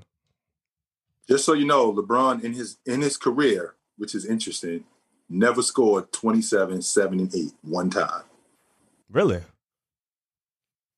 Even though he averaged 27, 7, and 8 for his career, he never scored 27, 7, and 8. You mean time. specifically that specifically those numbers? those numbers? Because what he I didn't means even know that. Oh, wow, that's what, crazy. All he's saying is he exceeded those. Either I he agree. either he did one I think yeah, LeBron definitely exceeded the expectations by a. not just even the Mile. expect the numbers itself Yeah. because the expectation that's a that's a known fact Agreed. because they had the expectation of being michael off in high school he was supposed to be michael of course he didn't even go to college comes becomes the first overall pick and and somehow manages through through all of this to exceed the expectation that was already unachievable and he found a way to still to exceed expectation which just is unbelievable truthfully You know, he's he's LeBron definitely exceeded the expectation. It's it's like it's hard because I feel like these two are the like the most polarizing superstars in NBA history. You know, having Oh, phenomenal career, but like you know, I don't I don't like to throw the little the six zero rings. I feel like that's you know whatever you know. They both have championships, so that I don't even bring that up. But like you know, MJ being a five time MVP, winning, being a defensive player, there, being all NBA for so long, with leading the league in scoring. You know, him being that dominant, LeBron being that dominant for a long time. LeBron's gonna have the longevity over him, but I think you know you go peak for peak. MJ's peak being, I guess, 88 to 93 and then 96 to 98. You know, he was really legit individually the most dominant player we've, well, and what they, OG has probably ever seen in that time period. Mm-hmm. He was just that dominant as a two guard in a big man era. You know, coming into the draft, people were building around bigs. You know, Hakeem went number one, I believe, in that draft. People were building around bigs. It wasn't a guard era, and Michael Jordan completely changed the trajectory of that whole era. So I think that was just an amazing thing. last thing I'll say, because I know I've been saying a lot, OG, and if you want to make a point after, you're more than welcome, of course. Sure, man. But if they had the mentality that LeBron started, the you know what, these guys, this organization is not going to help me put a squad together around me. I'm gonna I'm gonna do it myself. If they had that mentality in the '90s, do you think Jordan goes six and zero still? What you mean? If They form If- super teams. if they were tired of Players losing to Jordan, teams. If they were tired of losing to Jordan, you know what? Hey guys, let's go team up. Let's go to Utah. hey guys, let's go to Phoenix. Yeah, I don't think nobody's going to Utah. Hundred. uh, Listen, uh, I'm with you there. I'm with you there. But the fact they still had a, a s- all-time great championship Even- roster that but you know I didn't end don't- up getting it done. I don't. But I think don't- about it. KD joined a 73 win team to slay LeBron. Did he though? No doubt Yes, he about did. it. No Yes. Yes, he doubt did. about it. He Okay, said but with you- that okay, move, okay, he okay. thought people would say he's the solidified number one player and was surprised that even after he got LeBron, that people still saw LeBron as the GOAT. Okay. Well, first of all, The logic was real simple. We can't beat him without you, and you can't beat him without us. Perfectly okay. said. Well, first of all, player empowerment is a different time period. And back in the nineties Correct. and eighties, they were signing like nine, 10 year deals. So it's hard to really say what can point. have. But you know, with I, I agree. Like KD obviously messed up a lot of LeBron's rings. And, you know, it, it happens. But you know, he's blundered. In he, you know, 2011 is on his on his on his mind. He, I- he lost that. So I let's can't not, argue against 2011. Yes, KD did join and he did lose those finals, but let's not like he has lost in the finals before. And if teams would have done that in the '90s, I can't say if MJ would have won. MJ had his own super team because he was just that great, and Scottie ascended to that level. Correct. And then they got Dennis Rodman, who was a defensive machine. But I don't think like I don't know. I can't f- honestly say what will happen because even the teams he played, you know, the Phoenix Suns, that was one of the best Phoenix Suns teams of all time. You know, they were a 60 win team. Portland, that was a juggernaut offense. They were, if I'm not mistaken, a 60 win they team. just didn't match up well against the yeah, they Bulls. just it just it was MJ. You know, Magic was still on his last leg, but you got Utah was one of those the best team. Phoenix, uh, sorry, Seattle, that was one of the best Seattle Supersonic teams. Those were 60 win teams. They had GP and Kemp, so they, he still played dominant teams in his era. But yeah, you know, the KD thing just messed it. I don't think that would happen because the 90s was just completely different. okay. So, OG, do you want to make a final point? Because I know Drew asked if uh, you wanted to add something to it if you wanted to. Oh, I think we good, man. Yeah, I no, think we good. covered This it was all. great, man. All This right, was so awesome. This was episode 98 of the podcast. We had a special guest, OG. Just want to thank you once again for being For on the real, show, man. Riv. If you remember what the clap sound is, you could hit the clap. I think it's the light blue one. Try the light blue one. Okay. Ah. okay. There we go. So thank you, OG, for coming on the show. We appreciate it. Producer extraordinaire, my man. Right here. So we wish you the best luck in whatever you're doing, man. So for everybody listening, you can follow him on TikTok at Chilltown32. It's C H L T W N 32. And he has a YouTube, Chilltown Hoops, as well. I watch your game recaps and your live streams. Best luck to you in that. So thank you for being on the show once again. This was awesome. Thanks for having me, guys. It was awesome. Have a good it. night, OG. All right. So Yes, this is the episode 98. Thank you guys for listening, and we'll see you guys next time.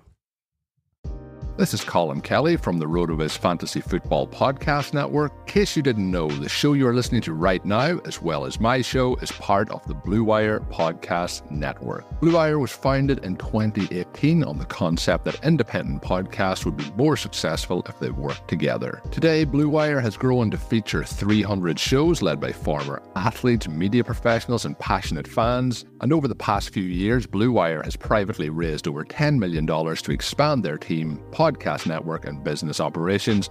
Now they are raising another round on WeFunder. WeFunder is a crowdfunding service that connects startups with investors. It's a cool platform that gives everyone the opportunity to be a part of a growing startup. You can invest as little as $100. In other words, you don't have to be a millionaire to invest in cool companies on WeFunder. Blue Wire is raising money to expand their sales team and improve operations, which in turn will help this show continue to grow. If you would like to be part of the Blue Wire investment round or want to find out more information, go to wefunder.com forward slash Blue Wire.